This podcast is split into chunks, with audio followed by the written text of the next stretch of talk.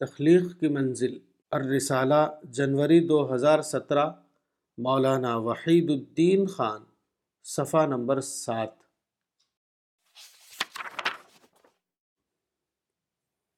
تخلیق کی منزل یعنی گول آف کریشن کیا ہے؟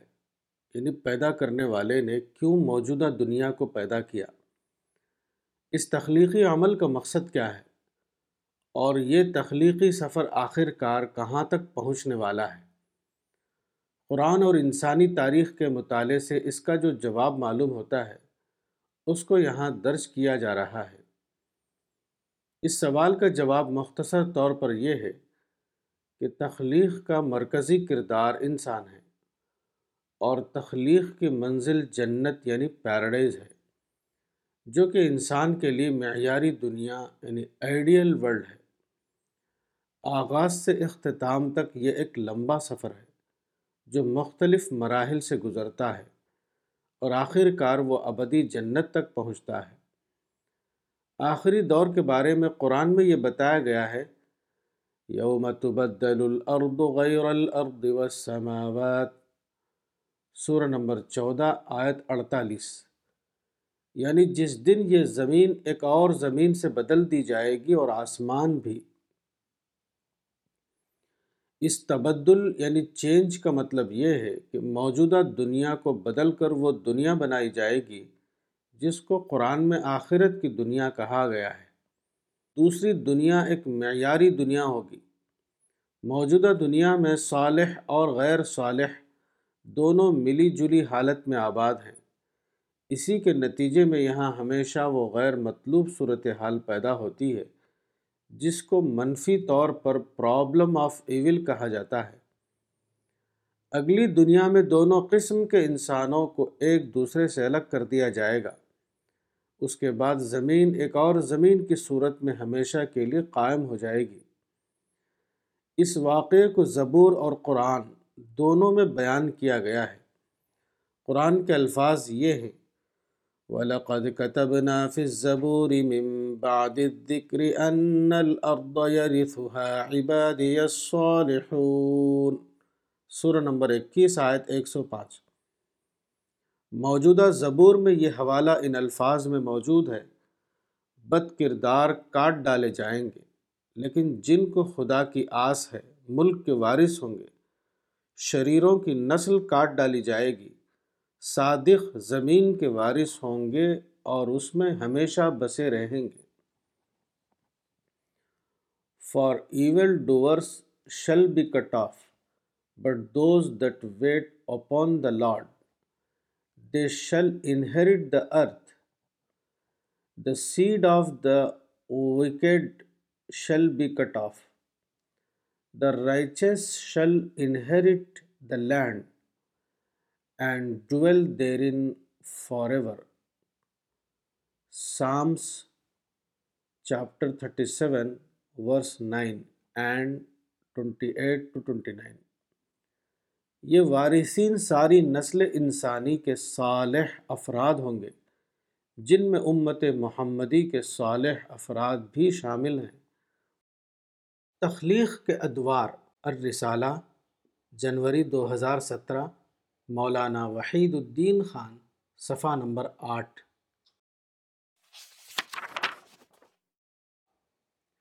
قرآن سے معلوم ہوتا ہے کہ خالق نے کائنات کو چھ ادوار یعنی پیریڈز کی صورت میں بنایا ہے۔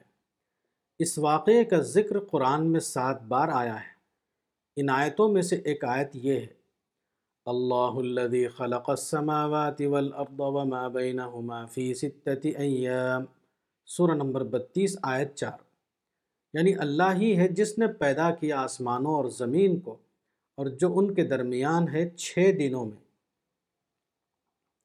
ان آیات میں چھ ایام سے مراد چھ ادوار یعنی سکس پیریڈز ہیں۔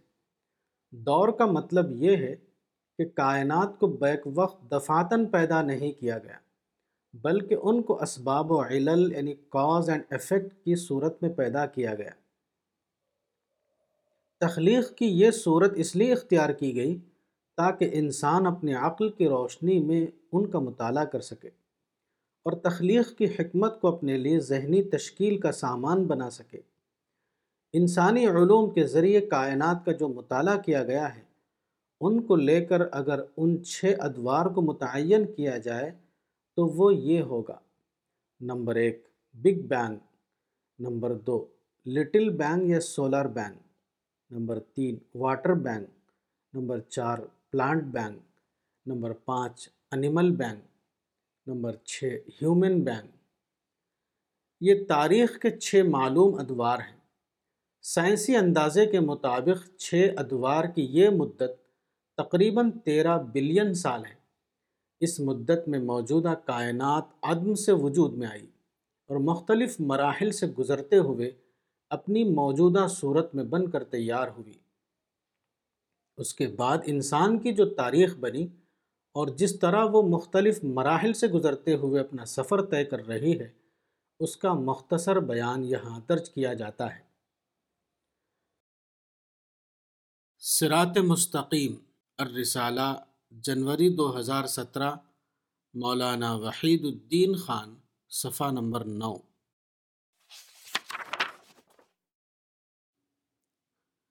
خالق کی مقرر کردہ ایک سرات مستقیم یعنی رائٹ پاتھ ہے، جو اس بات کی ضامن ہے کہ اس پر چلنے والا انسان اپنی مطلوب منزل پر ضرور پہنچے۔ پیغمبروں کے ذریعے اور آسمانی کتابوں کے ذریعے خالق نے مسلسل طور پر ایسا کیا کہ انسان کے پاس اپنے پیغمبر بھیجے اور ان کے ذریعے اپنی کتاب ہدایت بھیجی۔ اس کا مقصد یہ تھا کہ انسان درست راستہ یعنی رائٹ ٹریک پر چلتا رہے۔ وہ اس سے بے راہ یعنی ڈیریل نہ ہونے پائے۔ ساتویں صدی عیسوی میں اللہ رب العالمین نے خاتم النبیین کو بھیجا۔ آپ نے اور آپ کے اصحاب نے غیر معمولی جد و جہد کے ذریعے ایک ایسا انقلاب برپا کیا جس کے ذریعے بعد کے زمانے میں ایک تاریخی عمل یعنی ہسٹوریکل پروسیس جاری ہو گیا۔ اس تاریخی عمل نے وہ مواقع کھولے جن کے ذریعے دنیا میں تہذیبی انقلاب یعنی سولائزیشنل ریولوشن آیا۔ مخلوق کامل الرسالہ، جنوری دو ہزار سترہ، مولانا وحید الدین خان، صفحہ نمبر دس۔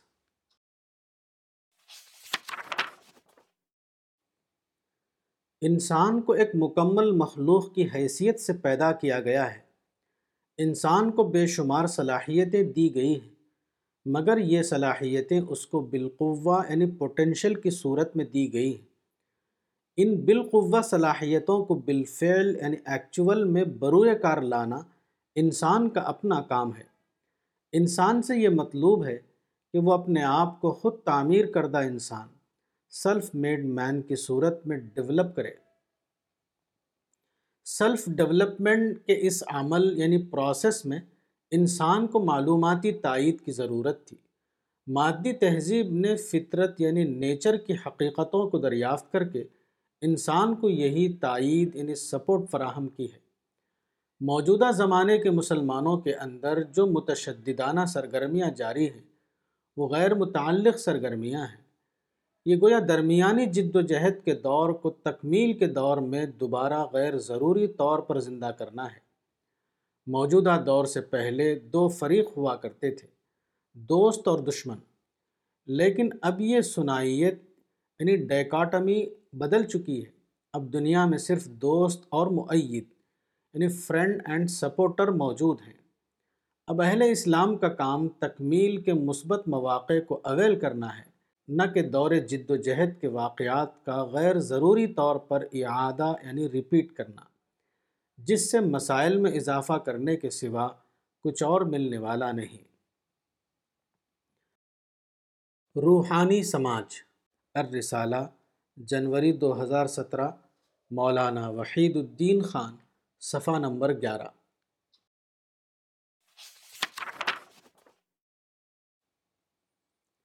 تخلیق کا اصل مقصود انسان ہے۔ تخلیقی عمل کے دوران جو چیزیں وجود میں آئیں، وہ سب صرف اس لیے تھی کہ انسان اپنے سفر معرفت کو کامیابی کے ساتھ طے کر سکے۔ اس پورے عمل یعنی پروسیس کے ذریعے جو آخری چیز مطلوب ہے، وہ یہ کہ ایک اعلیٰ درجے کا روحانی سماج یعنی اسپریچول سوسائٹی بنے، جو اس معیاری دنیا میں بسائے جانے کے قابل ہو۔ جس کو جنت یعنی پیراڈائز کہا گیا ہے۔ جنت ایک پرفیکٹ دنیا یعنی پرفیکٹ ورلڈ ہے، جو ان انسانوں کی آباد کاری کے لیے بنائی گئی ہے، جو اپنے آپ کو اس کا اہل یعنی کمپٹنٹ ثابت کریں۔ دنیا میں انسان کو کامل آزادی حاصل ہے۔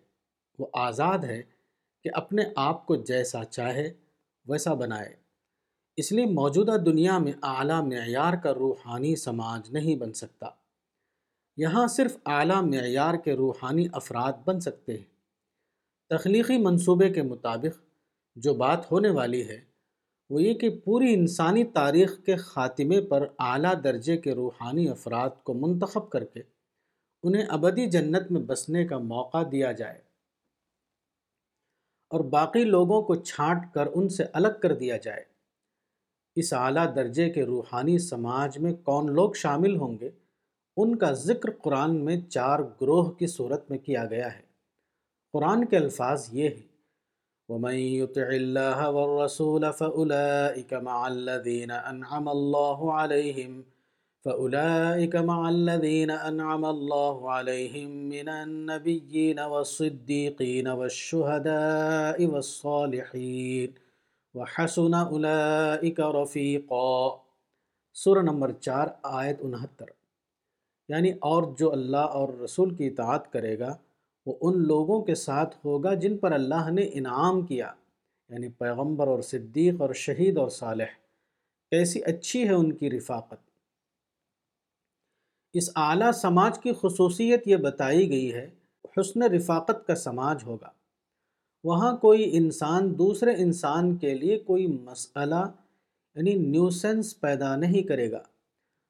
ہر انسان دوسرے انسان کا بہترین ساتھی ہوگا۔ ہر انسان قابل پیشن گوئی کردار یعنی پریڈکٹیبل کیریکٹر کا حامل ہوگا۔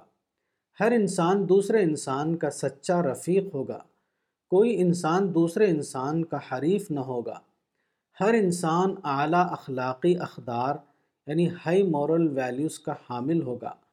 ہر انسان کامل درجے میں سچائی اور دیانت داری یعنی آنسٹی کے صفات سے متصف ہوگا وغیرہ۔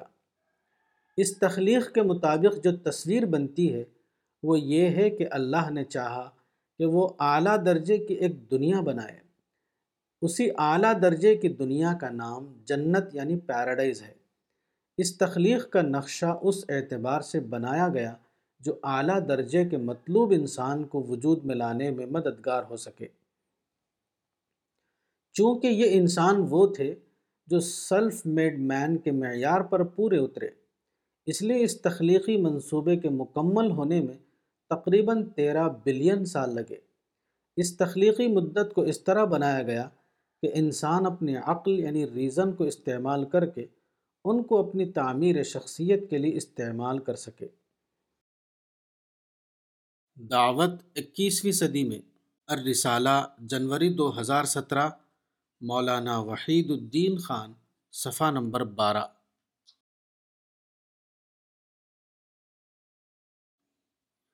خالق کی تخلیقی اسکیم یعنی کریشن پلان ہمیشہ سے ثابت شدہ حقیقت تھی۔ لیکن بیسویں صدی کے بعد دنیا میں ایک نیا دور آیا۔ جبکہ نظری حقیقتیں مادی حقائق کی روشنی میں قابل فہم یعنی انڈرسٹینڈیبل بن گئیں۔ مثلا غیب پر ایمان قدیم زمانے میں ایک عقیدے کی بات تھی۔ موجودہ زمانے میں کوانٹم فزکس کی دریافت کے بعد یہ صرف نظری بات نہ رہی، بلکہ پرابیبلٹی کے درجے میں تقریباً قابل یقین حقیقت بن گئی۔ پرابیبلٹی جدید سائنس کا ایک اہم اصول ہے۔ کہا جاتا ہے۔ Probability is less than certainty but it is more than perhaps heaps موجودہ زمانے میں جن چیزوں کو سائنسی حقیقت یعنی سائنٹیفک فیکٹ کہا جاتا ہے، ان سب کا معاملہ یہی ہے۔ ان میں سے ہر ایک پرابیبلٹی کے درجے میں مسلمہ حقیقت بنی ہے۔ نہ کہ مشاہدے کے درجے میں۔ یہی معاملہ مذہبی عقائد یا تصورات کا ہے۔ اس زمانے میں مذہبی تصورات اسی تسلیم شدہ درجے میں ثابت شدہ بن چکے ہیں، جس درجے میں مسلمہ سائنسی حقائق۔ فائنل رول الرسالہ، جنوری دو ہزار سترہ، مولانا وحید الدین خان، صفحہ نمبر تیرہ۔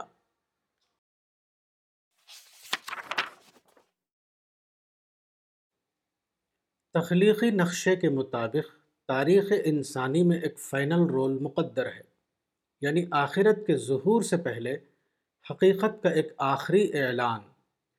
یہ آخری اعلان خدا کی توفیق سے ایک ایسا گروہ انجام دے گا جو پورے تاریخی پروسیس کی آخری پیداوار ہو، جو تخلیقی ارتقاء کے آخر میں وجود میں آیا ہو، جس پر پوری تاریخ منتحی ہوئی ہو۔ جو ماضی اور حال کے تمام تاریخی ڈیولپمنٹ یعنی ہسٹوریکل ڈیولپمنٹ کا مثبت شعور رکھتا ہو۔ یہ گروہ وہ ہوگا جو کتاب تاریخ کے آخری پیراگراف کو لکھے گا، جو اپنے آفاقی شعور کی بنا پر اس قابل ہوگا کہ انسانیت کے لیے حجت بن جائے، جو تمام مواقع یعنی اپرچونٹیز کو مثبت طور پر استعمال کرے اور پھر خدائی سچائی کا وہ عالمی اعلان کرے۔ جس کے بعد کوئی انسان بے خبری کا عذر پیش نہ کر سکے۔ یہی وہ حقیقت ہے جس کو حدیث میں عالمی ادخال کلمے سے تعبیر کیا گیا ہے۔ حدیث کے الفاظ یہ ہیں، لا يبقى على ظهر الارض بيت مدر ولا وبر الا ادخله الله کلمت الاسلام۔ مسند احمد، حدیث نمبر تیئیس ہزار آٹھ سو چودہ۔ پیغمبر اسلام کا رول۔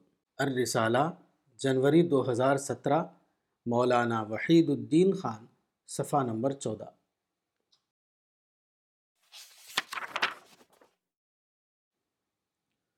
پیغمبر اور اصحاب پیغمبر کے بارے میں قرآن میں یہ آیت آئی ہے۔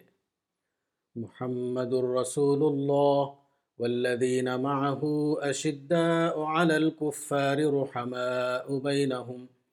تراهم ركعا سجدا يبتغون فضلا من الله ورضوانا، سيماهم في وجوههم من أثر السجود.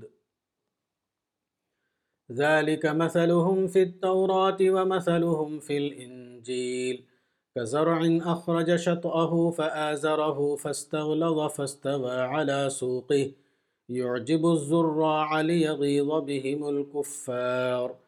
وعد الله الذين آمنوا وعملوا الصالحات منهم مغفرة وأجرا عظيما. سورة نمبر 39 سورہ نمبر انچاس، آیت انتیس.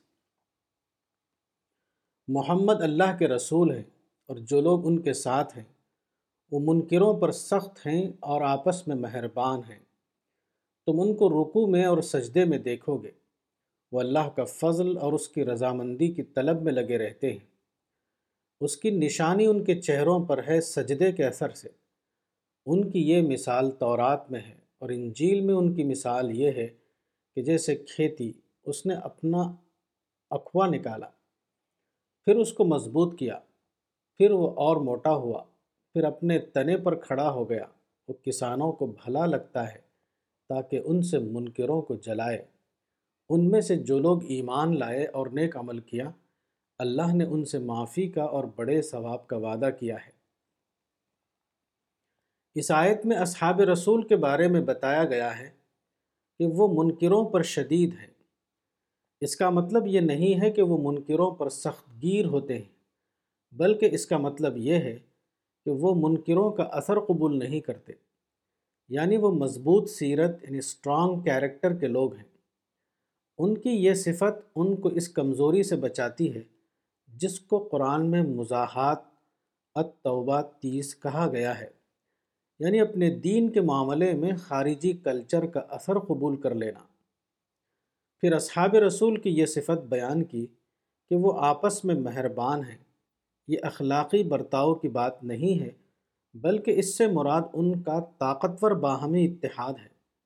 وہ کسی اختلاف کو شکایت یعنی کمپلینٹ کا معاملہ نہیں بناتے، بلکہ اس کو نظر انداز کر کے اپنے متحدہ جد و جہد کو پوری طرح باقی رکھتے ہیں۔ کوئی ناموافق بات کبھی ان کے باہمی اتحاد کو توڑنے والی نہیں بنتی۔ اس کے بعد تراہم رک سجدن یبتغون فضلا من اللہ ورضوانہ کا جملہ ہے۔ یہ جملہ ان کی داخلی ربانی حالت کو بتاتا ہے۔ ان کا یہ ربانی مزاج اس بات کا ضامن ہے کہ وہ ہمیشہ اللہ کی رضا والے راستے پر قائم رہیں۔ ان کی داخلی اسپرٹ کبھی کمزور نہ ہونے پائے۔ اصحاب رسول کی صفت پیشگی طور پر تورات میں بتا دی گئی تھی۔ موجودہ تورات میں اس کے لیے دس ہزار قدسیوں یعنی ٹین تھاؤزنڈ سینٹس کا لفظ موجود ہے۔ استثناء باب دو وس تینتیس۔ انجیل کی تمثیل میں اصحاب رسول کا ایک مزید رول یہ بتایا گیا ہے کہ وہ تاریخ میں ایک زرع یا بیج یعنی سیڈ ڈالنے کا کام کریں گے، جو آخر کار بڑھ کر ایک مکمل درخت بن جائے گا۔ یہاں تمثیل کی زبان میں یہ بات کہی گئی ہے کہ اصحاب رسول اپنی غیر معمولی جد و جہد کے ذریعے انسانی زندگی میں ایک تاریخی عمل یعنی ہسٹوریکل پروسیس جاری کریں گے، جو آخر کار ایک عظیم انقلاب تک پہنچے گا۔ اس انقلاب کے دو خاص پہلو تھے۔ ان دونوں پہلوؤں کو قرآن میں اختصار کی زبان میں بتایا گیا ہے۔ صحابہ اور تابعین کے اس رول کو قرآن کی درج ذیل آیت کا مطالعہ کر کے سمجھا جا سکتا ہے۔ الذين إن مكناهم في الأرض أقاموا الصلاة وآتوا الزكاة وأمروا بالمعروف ونهوا عن المنكر ولله عاقبة الأمور۔ سورہ نمبر بائیس، آیت اکتالیس۔ یعنی یہ وہ لوگ ہیں کہ اگر ہم ان کو ملک میں قدرت دیں، تو نماز پڑھیں، زکوٰۃ دیں، نیک کام کرنے کا حکم دیں، برے کاموں سے منع کریں اور سب کاموں کا انجام اللہ ہی کے اختیار میں ہے۔ قرآن کی آیت میں تمکین فی الارض سے مراد سیاسی استحکام یعنی پولیٹیکل اسٹیبلٹی ہے۔ تاریخ بتاتی ہے کہ صحابہ اور تابعین کی جماعت کو جب پولیٹیکل استحکام ملا، تو اس کو انہوں نے انہی مقاصد کے لیے استعمال کیا ہے۔ یہ مقاصد تین تھے۔ عبادت، زکوٰۃ، امر بالمعروف و نہ عن المنکر۔ یہاں ان تینوں سے مراد انفرادی عمل نہیں ہے، بلکہ اجتماعی زندگی میں ان کا نظام قائم کرنا ہے۔ عبادت سے مراد مسجد کا نظام اور حج کا نظام قائم کرنا ہے۔ نیز اس میں دینی تعلیم کا نظام بھی توسیعاً شامل ہے۔ اس کا مطلب یہ ہے کہ سیاسی استحکام کو انہوں نے کسی سیاسی نشانہ یعنی پولیٹیکل گول کے لیے استعمال نہیں کیا۔ بلکہ اہل ایمان کی دینی زندگی کو منظم صورت میں قائم کرنے کی کوشش کی۔ اس تنظیم میں زکوٰۃ کا نظام بھی شامل ہے۔ امر بالمعروف و نہیں عن المنکر سے مراد کوئی سیاسی نظام نہیں ہے، بلکہ اس سے مراد یہ ہے کہ دین کے تقاضوں کو منظم انداز یعنی آرگنائزڈ وے میں انجام دینا۔ مثلا قرآن کو محفوظ کرنا، حدیث کی جمع و تدوین اسلامی فقہ کو مرتب کرنا اور دوسرے ان غیر سیاسی کاموں کو انجام دینا، جس کے نتیجے میں بعد کے زمانے میں امت مسلمہ کا ایک منظم دینی ڈھانچہ قائم ہوا اور جو اب تک کسی نہ کسی صورت میں عملاً موجود ہے۔ قرآن کی اس آیت پر غور کرنے سے معلوم ہوتا ہے کہ یہاں اجر عظیم یعنی گریٹ ریوارڈ سے مراد ثواب عظیم نہیں ہے، بلکہ نتیجے عظیم ہے۔ جو بعد کی تاریخ میں پیش آیا۔ اس عظیم نتیجے کو قرآن کی ایک آیت میں اس طرح بیان کیا گیا ہے۔ سنوريهم آياتنا في الآفاق وفي أنفسهم حتى يتبين لهم أنه الحق۔ سورہ نمبر اکتالیس، آیت ترپن۔ یعنی ان قریب ہم ان کو اپنی نشانیاں دکھائیں گے۔ آفاق میں بھی اور خود ان کے اندر بھی۔ یہاں تک کہ ان پر ظاہر ہو جائے گا کہ یہ قرآن حق ہے۔ صحابہ اور تابعین کی کوششوں سے اسلام کا مکمل اظہار ہوا، لیکن یہ اظہار روایتی دور یعنی ٹریڈیشنل ایج کے اعتبار سے تھا۔ اسلام کا ایک اور اظہار ابھی باقی تھا، اور وہ تھا عقلی فریم ورک یعنی ریشنل فریم ورک کے مطابق اسلام کا اظہار۔ اس مقصد کے لیے تاریخ میں ایک نیا انقلاب لانا ضروری تھا۔ یہ انقلاب وہی ہے جو بعد کے دور میں سائنٹیفک انقلاب یعنی سائنٹیفک ریولوشن کی صورت میں ظاہر ہوا یعنی فطرت کی چھپی ہوئی طاقتوں کو دریافت کرنا اور اس کے مطابق تاریخ میں ایک نیا دور لانا۔ یہ دور عملاً وہی ہے جس کو جدید تہذیب یعنی ماڈرن سویلائزیشن کہا جاتا ہے۔ اس دوسرے دور کا آغاز مسلمانوں نے اپنے دور میں کیا۔ لیکن اس کی تکمیل بعد کے زمانے میں مغربی قوموں کے ذریعے انجام پائی۔ اس انقلاب کا پروسیس مسلم عہد میں شروع ہوا، لیکن اس کی تکمیل بعد کے زمانے میں جدید تہذیب یعنی ماڈرن سویلائزیشن کی صورت میں دنیا کے سامنے آئی۔ دوسری قوموں کے ذریعے اس اس کام کا انجام پانا احادیث رسول میں پیشگی طور پر بتا دیا گیا تھا۔ اس سلسلے میں حدیث کی کتابوں میں جو روایات آئی ہیں ان میں سے ایک روایت یہ ہے، ان اللہ عز و جل لید الاسلام برجال ما هم من اہلہ المعجم الکبیر للطبرانی، حدیث نمبر چھپن۔ یعنی اللہ اس دین کی تائید ایسے لوگوں کے ذریعے کرے گا جو اہل اسلام میں سے نہ ہوں گے۔ جدید تہذیب جس کو مغربی تہذیب کہا جاتا ہے، وہ حقائق فطرت کے انکشاف پر مبنی ہے۔ قرآن کی زبان میں اس کو آفاقی تہذیب، فصلت ترپن کہا جا سکتا ہے۔ اس تہذیب میں اگر بعض غیر مطلوب اجزاء شامل ہیں، تو وہ براہ راست طور پر تہذیب کا حصہ نہیں ہے بلکہ وہ مغربی کلچر کا حصہ ہیں۔ مثلا برہنگی یعنی نیوڈیٹی وغیرہ۔ اصحاب رسول، اخوان رسول۔ الرسالہ۔ جنوری دو ہزار سترہ، مولانا وحید الدین خان، صفحہ نمبر اٹھارہ۔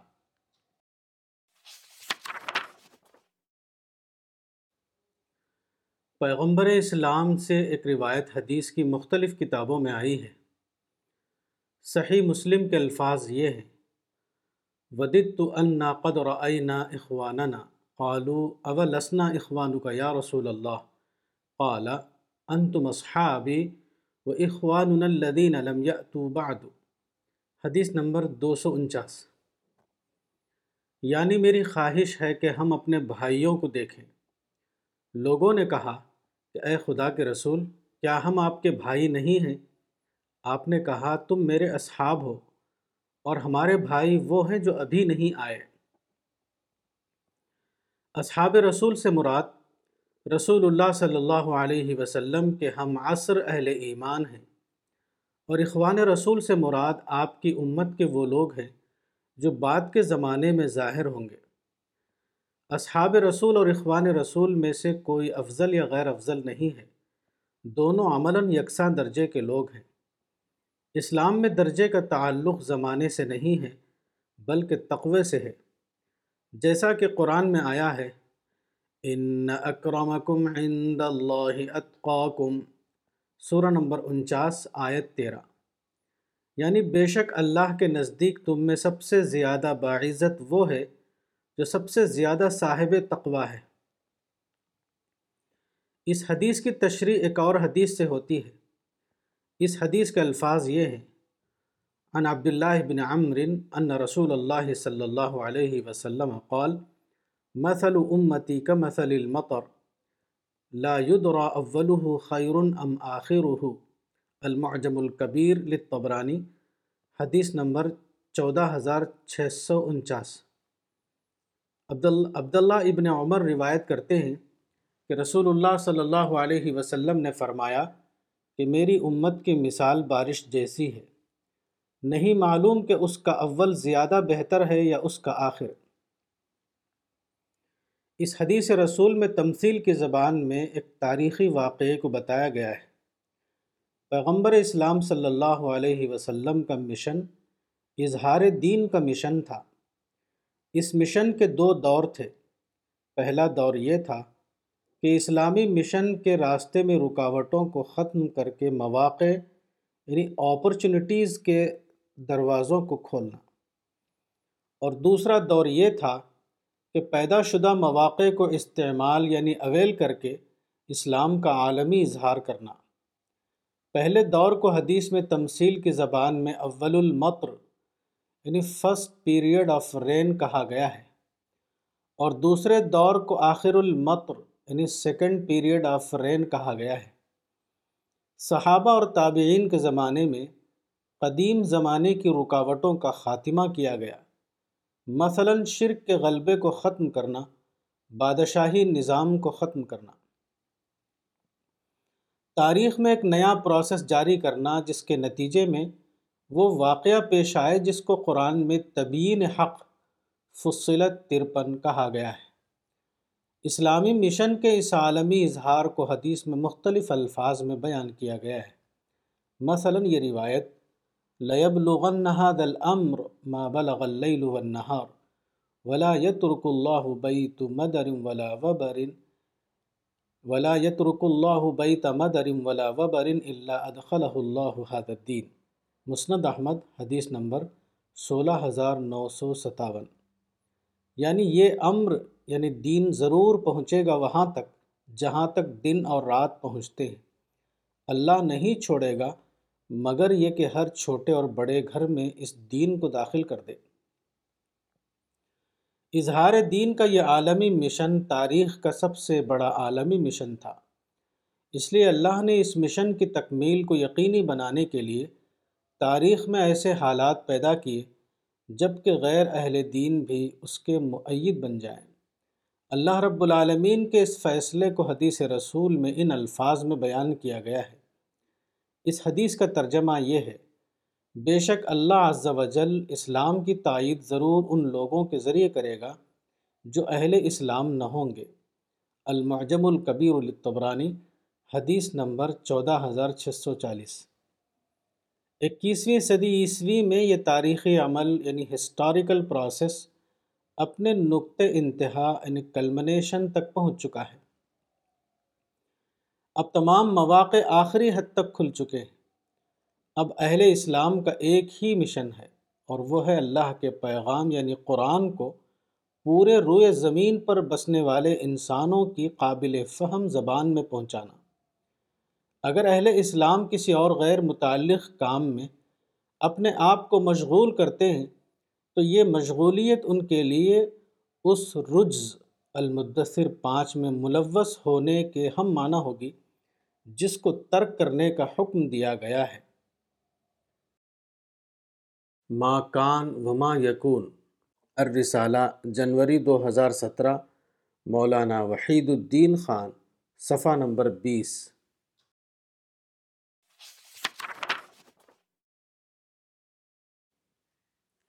ایک حدیث رسول سنن الترمذی اور دوسری کتب حدیث میں آئی ہے۔ احکام القرآن لابن العربی میں اس کو ان الفاظ میں نقل کیا گیا ہے۔ اول ما خلق اللہ القلم فقال له اکتب فكتب ما كان وما يكون الى يوم الساعة فهو عنده في الذكر فوق عرشه۔ احکام القرآن بیروت دو ہزار تین جلد چار صفحہ چار سو بیس۔ یعنی اللہ نے پہلی چیز جو پیدا کی وہ قلم ہے۔ یعنی اللہ نے پہلی چیز جو پیدا کی وہ قلم تھی۔ پھر اللہ نے اس سے کہا کہ لکھ، تو اس نے لکھا وہ سب کچھ جو ہوا یا جو ہوگا قیامت تک۔ بس وہ اللہ کے پاس ذکر میں ہے، اللہ کے عرش کے اوپر۔ اس حدیث میں ما کانا وما یکونو سے مراد کون ہے، کون سے واقعات ہیں۔ تاریخ کے تمام واقعات یا منتخب واقعات۔ تاہم اہل ایمان کے لیے اصل اہمیت ان واقعات کی ہے جو توحید کے مشن سے تعلق رکھتے ہیں۔ اس نوعیت کے واقعات کو جاننا اہل توحید کے لیے ضروری ہے، تاکہ ان کی رعایت کرتے ہوئے وہ اپنے دعوتی مشن کی صحیح منصوبہ بندی کر سکے جیسا کہ ایک حدیث رسول میں آیا ہے وعلی العاقل ان یکون بصیرم بزمانی صحیح ابن حبان، حدیث نمبر تین سو اکسٹھ۔ دانشمند آدمی کو چاہیے کہ وہ اپنے زمانے سے باخبر ہو۔ غور کرنے سے معلوم ہوتا ہے کہ اس اعتبار سے انسانی تاریخ کے دو دور ہیں۔ ایک وہ جبکہ دنیا دو قسم کے لوگوں میں بٹی ہوئی تھی، مومن اور کافر یا بلیور اور نان بلیور۔ مگر بعد کے زمانے میں تاریخ میں جو انقلاب آئے گا، اس کے بعد یہ تقسیم ختم ہو جائے گی۔ اب دنیا جن دو قسم کے لوگوں میں تقسیم ہوگی وہ ہوں گے مومن یعنی بلیور اور معید یعنی سپورٹر۔ بعد کے زمانے میں اس تبدیلی کا ذکر حدیث میں ان الفاظ میں کیا گیا ہے۔ ان اللہ عز و جل لیؤید الاسلام برجال ماہم من اہلہ۔ المعجم الکبیر للطبرانی، حدیث نمبر چودہ ہزار چھ سو چالیس۔ اللہ عز و جل اسلام کی تائید ضرور ایسے لوگوں سے کرے گا جو اسلام کا حصہ نہ ہوں گے۔ بعد کے زمانے میں ہونے والی اس تبدیلی کا مطلب یہ ہوگا کہ عملاً اب جنگ کے دور کا خاتمہ ہو گیا۔ بعد کے اس دور میں بھی اگر اہل ایمان جہاد کے نام پر جنگ کا سلسلہ جاری رکھیں، تو یہ اپنی حقیقت کے اعتبار سے دین کے معیدین سے جنگ کے ہم معنی ہوگا۔ یہی مطلب ہے اس آیت کا، جس میں کہا گیا ہے کہ دین سب اللہ کے لیے ہو جائے گا۔ الانفال، آیت انتالیس۔ یعنی ایک ایسی دنیا جس میں مومن اور کافر کی تقسیم ختم ہو جائے گی، اس کے برعکس دنیا میں مومن یعنی بلیور اور معید یعنی سپورٹر کی تقسیم قائم ہو جائے گی۔ ایک جلد میں موجود انسائکلوپیڈیا میں سے ایک وہ ہے جس کا نام ہے پیئرس، سائیکلوپیڈیا، لندن۔ اس انسائکلوپیڈیا میں مونوتھیزم کے آگے لکھا ہوا ہے کہ توحید اس اصول کا نام ہے کہ یہاں صرف ایک خدا کا وجود ہے، خالص توحیدی مذہب عیسائیت ہے۔ Monotheism the doctrine that there exists but one god the chief monotheistic religion is Christianity یہ انسائکلوپیڈیا کا وہ ایڈیشن ہے جو انیس سو اڑتالیس میں چھپا تھا۔ پہلے مغربی دنیا میں جو لٹریچر تیار ہوا، اس میں اسی طرح اسلام کو حذف کر دیا گیا تھا۔ اپنی اصل کے اعتبار سے بلا شبہ تمام مذاہب توحید کے مذاہب تھے۔ مگر یہ ایک حقیقت ہے کہ آج خالص توحیدی مذہب اسلام ہے، کیونکہ دوسرے مذہب اپنی ابتدائی حالت میں باقی نہیں رہے ہیں۔ مغربی علماء نے اب اپنی اس روش پر نظر ثانی شروع کر دی ہے۔ چنانچہ انیس سو ستہتر میں شائع ہونے والی ایک انسائکلوپیڈیا کالنس کنسائز انسائکلوپیڈیا میں اس سلسلے میں لکھا گیا ہے کہ توحید اس عقیدے کا نام ہے کہ یہاں صرف ایک خدا ہے، جیسا کہ یہودیت اور عیسائیت اور اسلام میں مانا جاتا ہے۔ Monotheism belief that there is only one god as in Judaism Christianity and Islam diary انیس سو پچاسی دور تائید کا آغاز الرسالہ جنوری دو ہزار سترہ مولانا وحید الدین خان صفحہ نمبر بائیس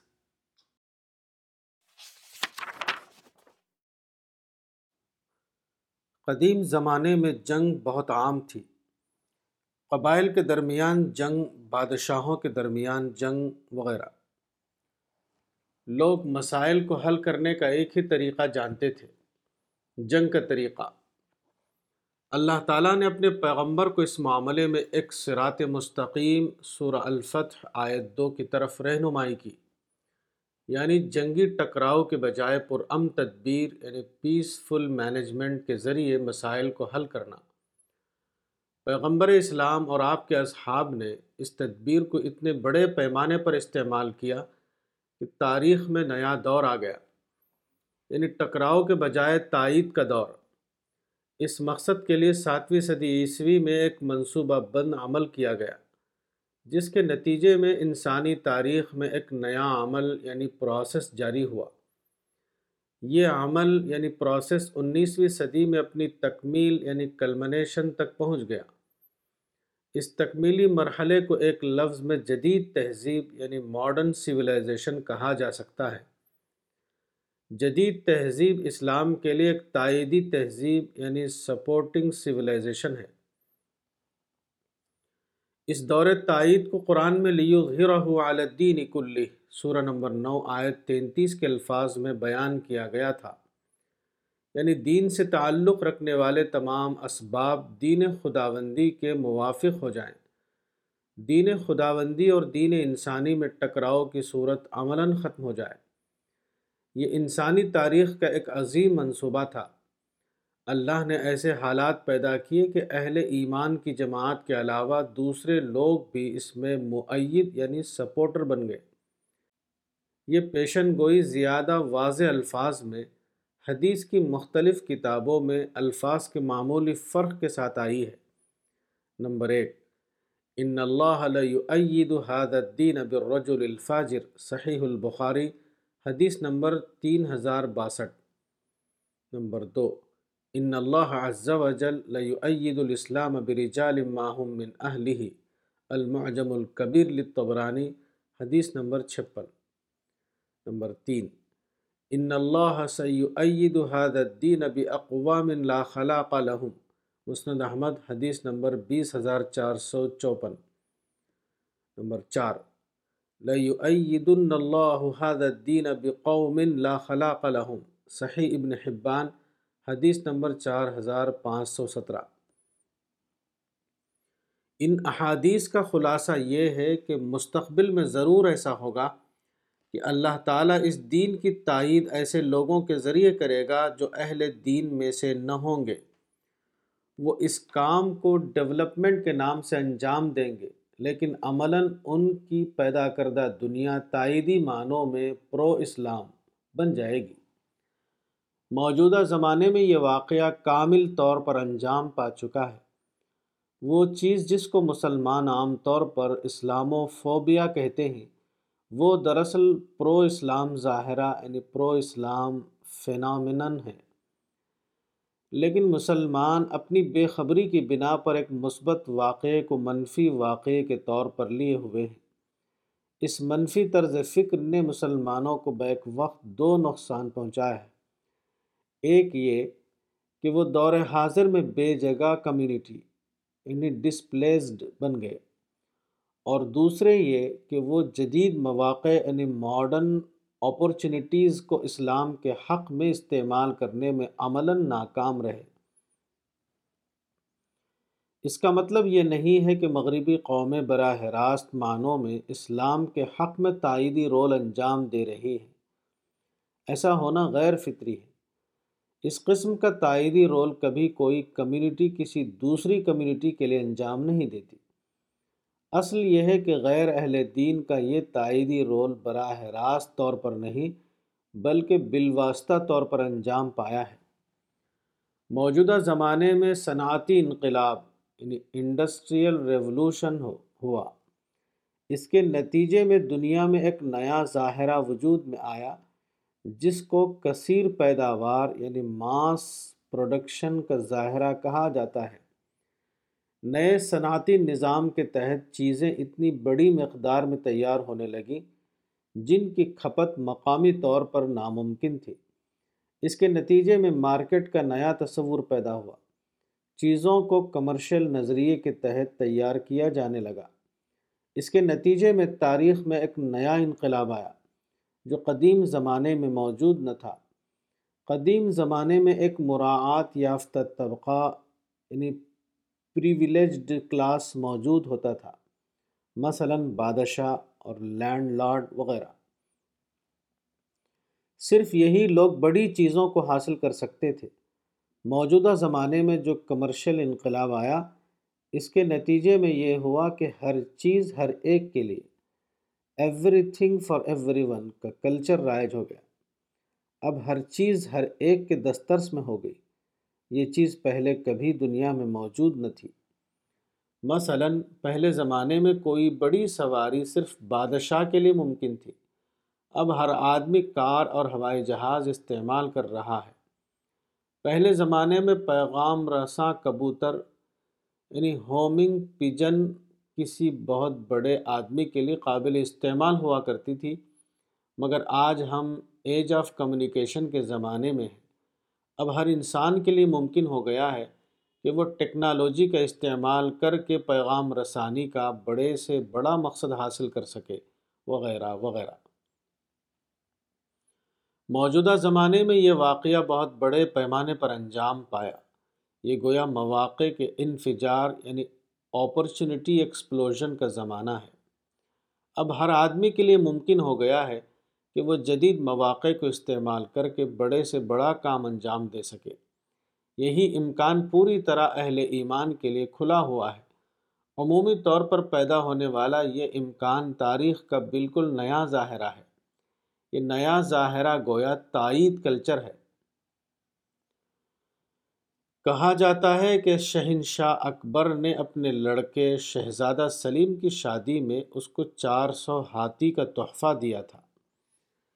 یہ چار سو ہاتھی دہوڈ یعنی گجرات کے گھنے جنگلوں سے حاصل کیے گئے تھے۔ مگر آج گجرات کے اس علاقے میں نہ کہیں گھنے جنگل نظر آتے ہیں اور نہ ہاتھی۔ یہ ایک چھوٹی سی مثال ہے جس سے اندازہ ہوتا ہے کہ زمانہ کس طرح بدلتا رہتا ہے۔ ایک جگہ جہاں آج جنگل نظر آتا ہے، وہاں کل میدان نظر آنے لگتا ہے۔ جہاں آج ہاتھیوں کے غول گھومتے ہوئے دکھائی دیتے ہیں، وہاں جب کل کا سورج نکلتا ہے تو دیکھنے والے دیکھتے ہیں کہ وہاں انسان چل پھر رہے ہیں۔ زمانے کے اس بدلتے ہوئے روپ میں بے شمار نشانیاں ہیں۔ مگر نشانیوں سے وہی لوگ فائدہ اٹھاتے ہیں جو ان کی گہرائیوں میں جھانکنے کی بصیرت رکھتے ہوں۔ ڈائری انیس سو پچاسی۔ دور تائید۔ الرسالہ، جنوری دو ہزار سترہ۔ مولانا وحید الدین خان، صفحہ نمبر بائیس۔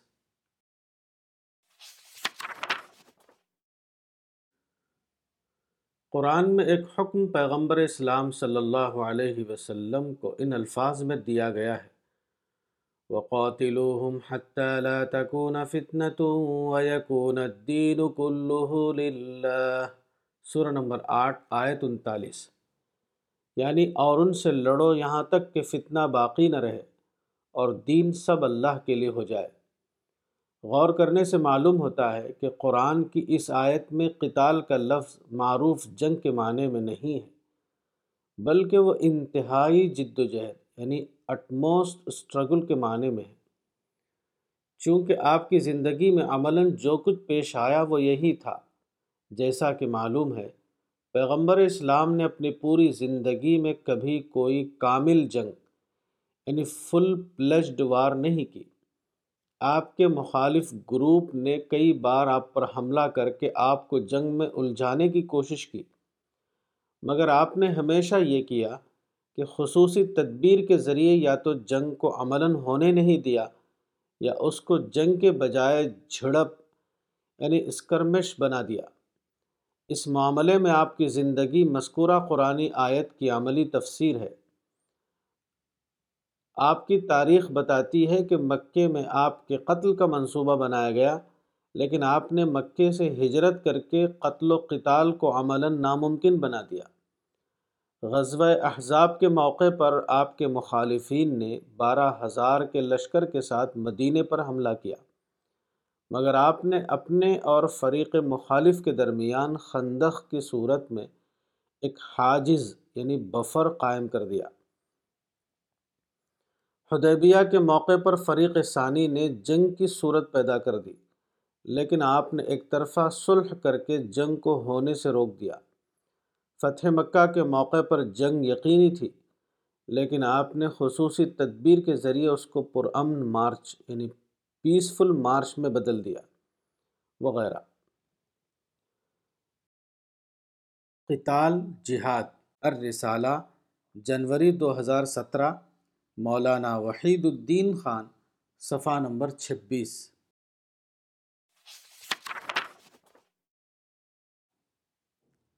قتال اور جہاد کا حکم اسلام میں کیا ہے؟ اس معاملے میں فقہ اسلام کا مسلک سعودی عالم محمد بن ابراہیم التویجری نے کسی قدر تفصیل کے ساتھ لکھا ہے۔ اس کا خلاصہ یہ ہے کہ جہاد کی دو قسمیں ہیں، جہاد اور قتال۔ جہاد سے مراد جہاد دعوت ہے اور وہ حسن لذاتی ہی ہے۔ اس کے مقابلے میں قتال حسن لغیری ہی ہے۔ اس کا مقصد لڑ کر فتنے کو ختم کرنا ہے، کیونکہ اس سے دعوت کے دروازے کھل جاتے ہیں۔ دیکھیے موسوعات الفقہ الاسلامی، محمد ابن ابراہیم التویجری، بیت الافکار الدولیہ، دو ہزار نو جلد پانچ، صفحہ چار سو پچاس۔ اس کا مطلب یہ ہے کہ اسلام میں قتال کا حکم ایک موقت یعنی ٹیمپرری حکم ہے، اور جہاد کا حکم ایک مستقل حکم۔ قتال فتنے کو ختم کرنے کے لیے ہے۔ البقرہ ایک سو ترانوے، الانفال انتالیس۔ جب فتنہ ختم ہو جائے تو قتال کا حکم بھی موقوف ہو جائے گا۔ اس کے مقابلے میں جہاد برائے دعوت قرآن الفرقان باون ہے۔ جہاد برائے قرآن یا برائے دعوت اللہ ہمیشہ جاری رہے گا۔ یہی پرام دعوت تمام انبیاء کا مشن تھا۔ یہ کبھی موقوف ہونے والا نہیں۔ قرآن کے مطابق پیغمبر کا کام انظار و تبشیر النساء ایک سو پینسٹھ تھا۔ یعنی پرامن انداز میں دعوت توحید کا کام انجام دینا۔ یہی کام پیغمبر کے بعد پیغمبر کی امت کا ہے۔ یہ ایک پرامن دعوتی جد و جہد ہے جو قیامت تک کسی توقف کے بغیر جاری رہے گی۔ قیامت کے سوا کوئی بھی دوسری چیز اس کو ختم کرنے والی نہیں۔ اصل یہ ہے کہ اللہ نے انسان کو پیدا کر کے زمین پر آباد کیا اور اس کے بعد دعیان توحید کو کھڑا کیا۔ جو ہمیشہ پرامن انداز میں انسان کو اس کا مقصد حیات یعنی پرپز آف کریشن بتاتے رہے۔ مگر بعد کے زمانے میں یہ ہوا کہ دنیا میں جبر یعنی ڈسپوٹزم ڈسپوٹزم کا نظام قائم ہو گیا۔ خدا کے تخلیقی نقشے کے مطابق یہ مطلوب ہے کہ انسان کے لیے مذہب کے معاملے میں ہمیشہ آپشنز کھلے رہے۔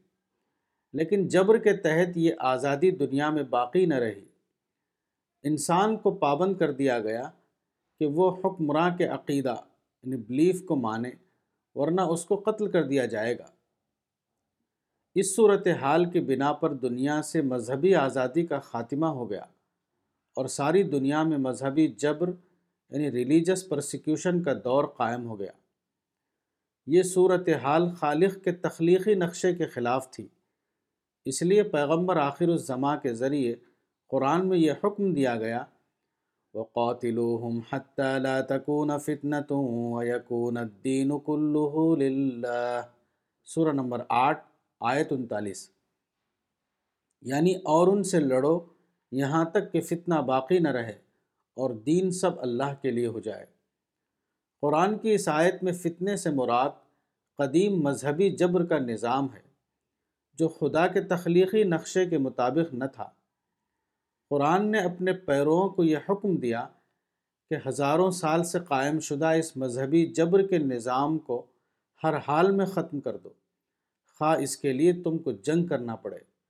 اس جنگ کا نشانہ صرف ایک تھا، اور وہ یہ کہ خالق کے تخلیقی نقشے کے مطابق عقیدہ یعنی بلیف کے معاملے میں انسان کے لیے تمام آپشنز کھل جائیں۔ اس معاملے میں انسان کے لیے کوئی جبر باقی نہ رہے۔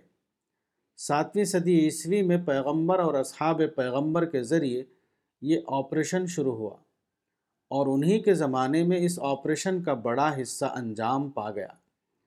پہلے قبائلی نظام یعنی ٹرائبل سسٹم، ختم ہوا۔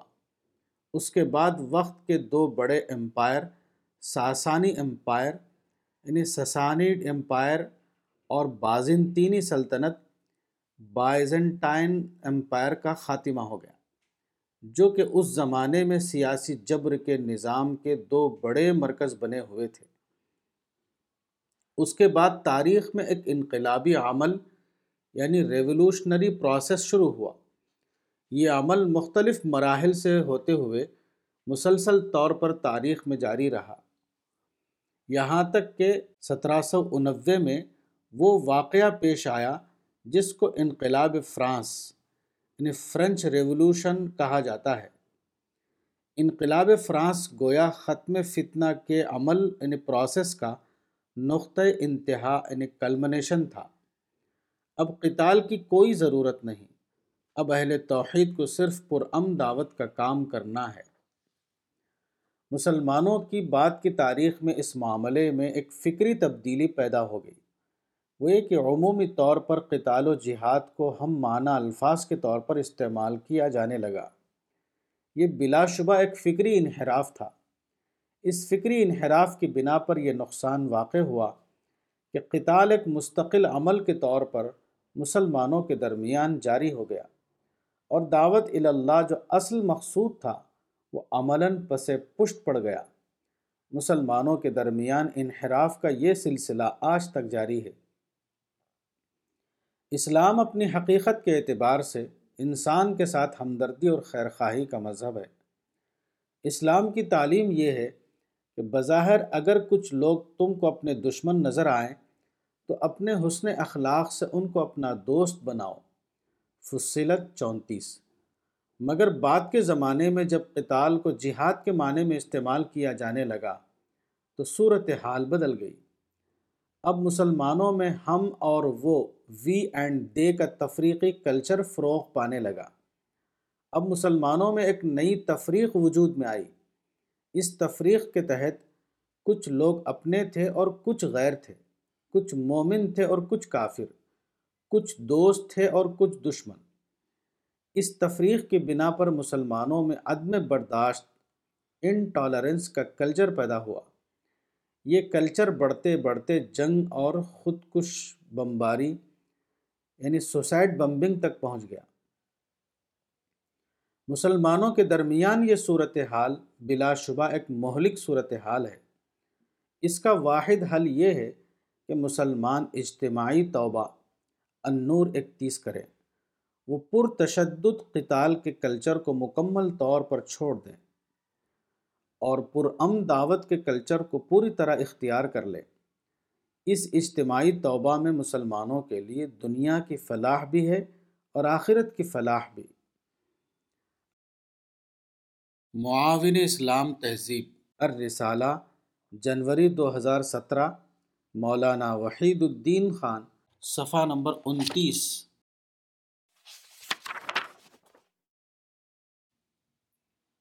قدیم یونانی تہذیب سے لے کر جدید مغربی تہذیب یعنی ویسٹرن سویلائزیشن تک، تقریباً سو تہذیبیں دنیا میں پائی گئی ہیں۔ مگر جدید مغربی تہذیب ایک منفرد تہذیب ہے۔ بقیہ تمام تہذیبیں سیاسی انقلاب کے تحت وجود میں آئیں۔ جبکہ جدید مغربی تہذیب استثنائی طور پر سائنسی انقلاب یعنی سائنٹیفک ریولوشن کے تحت وجود میں آئی۔ قدیم تہذیبوں کے بانی سیاسی حکمراں ہوا کرتے تھے۔ مگر جدید مغربی تہذیب کو وجود میں لانے والے وہ لوگ ہیں جن کو سائنسداں یعنی سائنٹسٹس کہا جاتا ہے۔ تہذیب کی تاریخ میں اسلامی تہذیب یا مسلم تہذیب کا نام بھی آتا ہے، مگر اعتبار حقیقت یہ درست نہیں۔ جس چیز کو اسلامی تہذیب کہا جاتا ہے وہ اپنی حقیقت کے اعتبار سے اسلامی تہذیب نہ تھی، بلکہ وہ قدیم یونانی یا رومی تہذیب کی توسیع یعنی ایکسپینشن تھی۔ What is called Islamic civilisation was in fact a modified version of Greco Roman civilisation تہذیب یعنی سویلائزیشن کے لیے موجودہ عرب دنیا میں حضارہ کی اصطلاح استعمال کی جاتی ہے۔ لیکن اسلام کے دونوں مصادر یعنی سورسز قرآن اور حدیث اس لفظ سے خالی ہیں۔ قرآن و سنت میں اسلامی حضارہ یعنی سویلائزیشن کا تصور موجود نہیں۔ علماء متقدمین کی کتابوں میں سے کوئی کتاب اسلامی حضارہ کے موضوع پر پائی نہیں جاتی۔ اس لیے یہ کہنا صحیح ہوگا کہ اسلامی حضارہ ایک مبتدیانہ تصور ہے۔ اس اصطلاح کا ماخذ وہی چیز ہے جس کو قرآن میں مزاحات سورہ التوبہ، آیت تیس کہا گیا ہے۔ اس موضوع پر مزید غور و فکر سے معلوم ہوتا ہے کہ اسلام میں اسلامی تہذیب کا تصور موجود نہیں ہے۔ البتہ اسلام میں اسلام کی معید تہذیب یعنی سپورٹنگ سپورٹنگ سویلائزیشن کا تصور موجود ہے۔ یہ تصور پیغمبر اسلام صلی اللہ علیہ وسلم کے ایک قول سے اخذ ہوتا ہے۔ یہ روایت حدیث کی کتابوں میں مختلف الفاظ میں موجود ہے۔ مسند احمد کے الفاظ یہ ہیں، ان اللہ سید هذا الدین باقوام لا خلاق لهم حدیث نمبر بیس ہزار چار سو چوپن۔ یعنی مستقبل میں ضرور ایسا ہوگا کہ اللہ تعالیٰ اس دین کی تائید ایسے لوگوں کے ذریعے کرے گا جن کا دین میں حصہ نہ ہوگا۔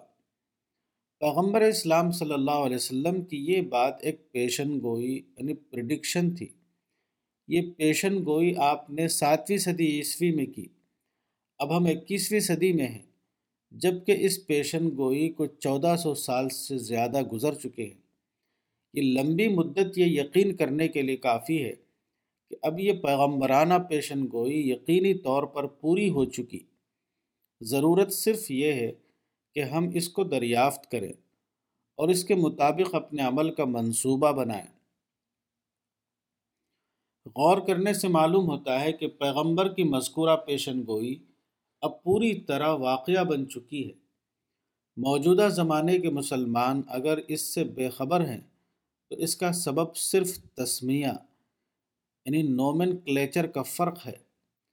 یعنی پیشن گوئی ساتویں صدی عیسوی کی زبان میں کی گئی، اب وہ آج کی زبان میں ہمارے سامنے ظاہر ہوئی ہے۔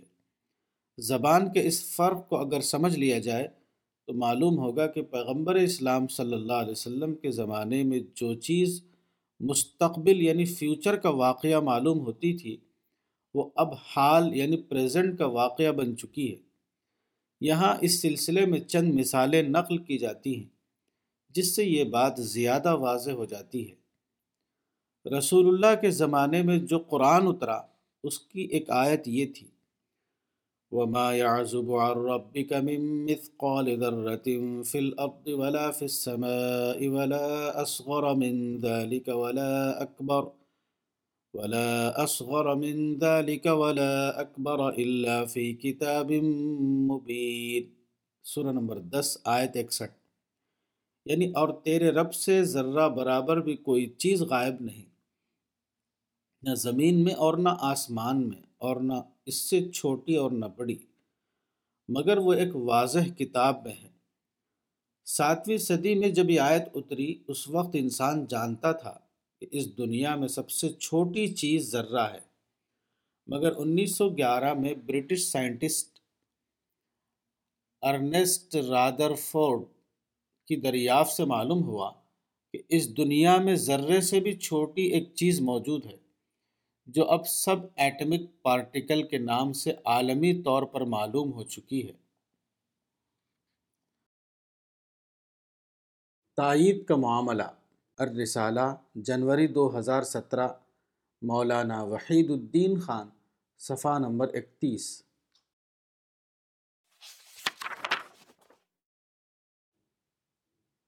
اسلامی تہذیب اور معید اسلام تہذیب کا معاملہ کوئی سادہ معاملہ نہیں۔ اس کا تعلق براہ راست طور پر آدمی کے مزاج سے ہے۔ اسلامی تہذیب کا تصور قدیم زمانے میں موجود نہ تھا۔ یہ صرف موجودہ زمانے میں ابھرا ہے۔ بظاہر یہ مسلم فخر کا ایک معاملہ تھا، مگر عملاً وہ غلط فکر کا معاملہ بن گیا۔ موجودہ زمانے میں ایک بہت بڑا واقعہ ہوا جو مسلمان کے لیے نہایت مفید معاملہ تھا۔ یہ واقعہ مغربی تہذیب کا معاملہ تھا۔ مغربی تہذیب مسلمانوں کے لیے حدیث کی زبان میں معید دین تہذیب تھی۔ وہ مسلمانوں کے لیے ایک عظیم موقع یعنی گریٹ اپرچونٹی تھا، جس کو استعمال کر کے مسلمان جدید معیار کے مطابق زیادہ مؤثر انداز میں اسلام کی اشاعت کا کام کر سکتے تھے۔ مگر اسلامی تہذیب کے نام پر فخر پسندی کا مزاج مسلمانوں پر اس طرح چھا گیا کہ وہ اس حقیقت کو دریافت ہی نہ کر سکے کہ مغربی تہذیب ان کے دین کے لیے تائید کا درجہ رکھتی ہے۔ موجودہ زمانے کے مسلمانوں کی غیر حقیقت پسندانہ سوچ کی وجہ سے مغربی تہذیب کو اسلام دشمن تہذیب سمجھ لیا گیا، جبکہ بے اعتبار حقیقت وہ ایک مرید اسلام تہذیب تھی۔ اس غلط فکر کا نقصان اتنا بڑا ہے کہ شاید پوری مسلم تاریخ میں اتنے بڑے نقصان کا کوئی دوسرا واقعہ نہیں۔ مغربی تہذیب نے تاریخ میں پہلی بار مسلمانوں کے لیے نئے مواقع کھولے تھے۔ ان میں سے سب ان میں سب سے بڑا موقع یہ تھا کہ وہ اسلام کی عالمی دعوت کے ناتمام یعنی انفنشڈ منصوبے کو تکمیل تک پہنچا سکے۔ اور حدیث کے الفاظ میں اللہ کے کلام کو زمین پر آباد چھوٹے اور بڑے گھر میں داخل کر دیں مگر مسلمان اپنی غلط فکری کی وجہ سے جدید مواقع کو اپنے دین کے حق میں استعمال نہ کر سکے۔ قرآن اور عصر جدید الرسالہ، جنوری دو ہزار سترہ، مولانا وحید الدین خان، صفحہ نمبر بتیس۔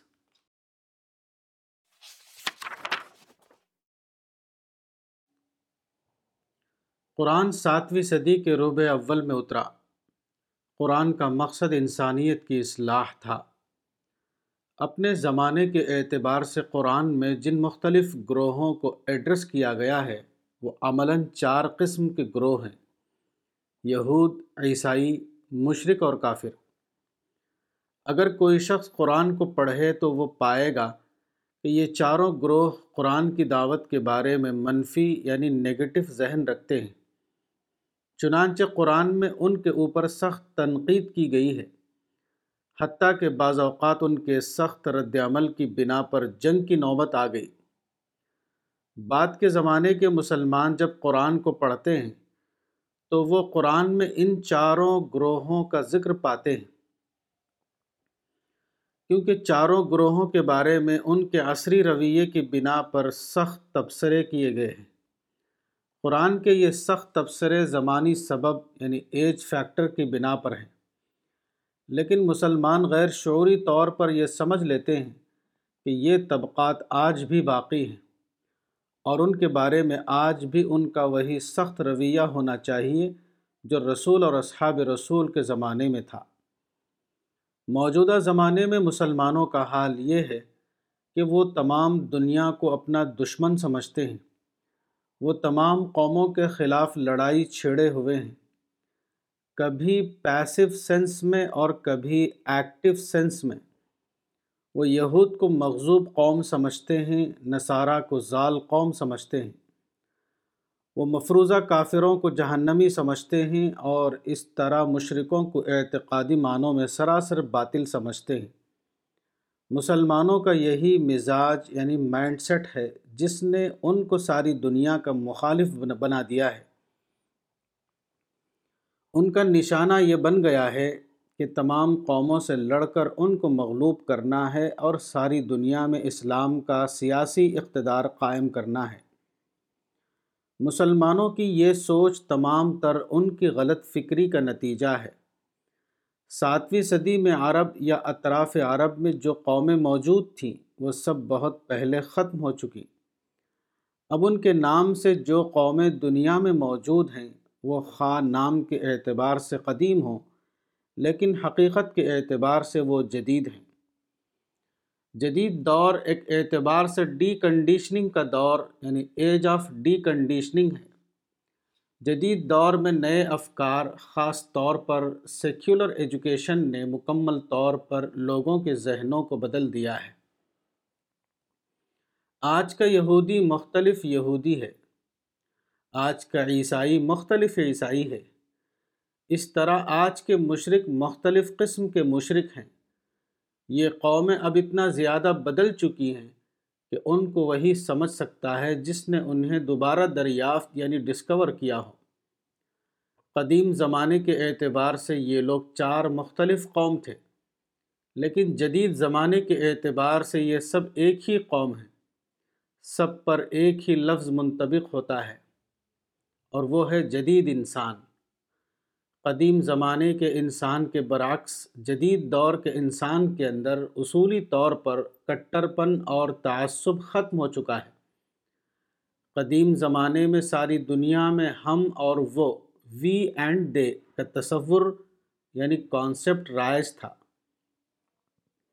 اب آج کی دنیا میں عمومی طور پر ہم اور ہم، وی اینڈ وی، کا کانسیپٹ رائج ہو چکا ہے۔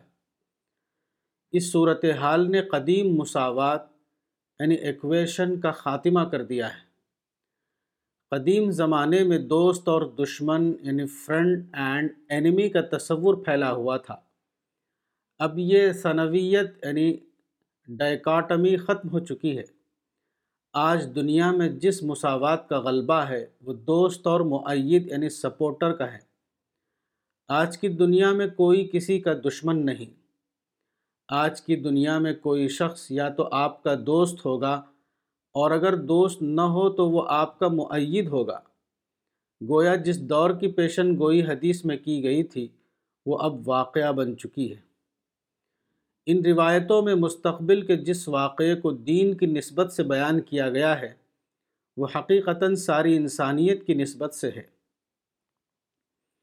یعنی مستقبل میں ایک ایسا زمانہ آئے گا جبکہ دشمنی کا دور اصولی طور پر ختم ہو جائے گا۔ دور کے تقاضے کی بنا پر لوگ ایک دوسرے کے دوست ہوں گے۔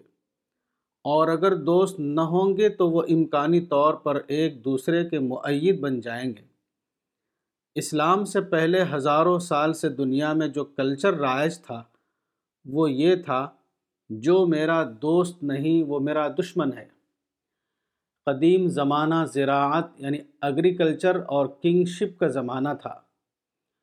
اس زمانے میں ہر ایک کا انٹرسٹ الگ ہوتا تھا۔ گویا کہ وہ زمانہ ایج آف ڈفرنگ انٹرسٹ کا زمانہ تھا۔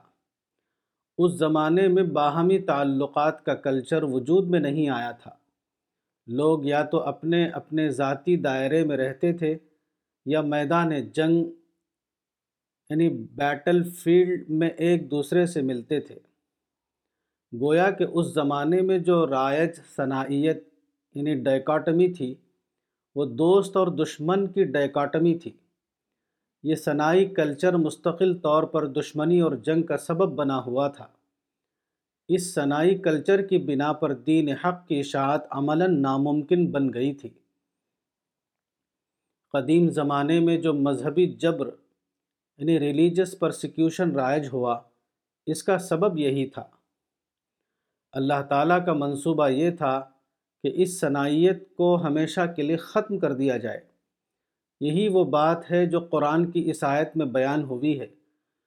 وقاتلوہم حتی لا تکون فتنة ویکون الدین کلہ للہ سورہ نمبر آٹھ، آیت انتالیس۔ ان سے جنگ کرو، یہاں تک کہ فتنہ باقی نہ رہے اور دین سب اللہ کے لیے ہو جائے۔ اس آیت میں خدا کی جس اس آیت میں خدا کی جس اسکیم کا اعلان کیا گیا تھا، اس کا مطلب یہ نہیں تھا کہ ساری دنیا میں حکومت الہیہ یعنی کنگڈم آف گاڈ قائم کی جائے۔ اس آیت میں سیاسی نظریے کو نہیں بتایا گیا تھا، بلکہ اس میں ایک انسانی نظریے کو بتایا گیا تھا۔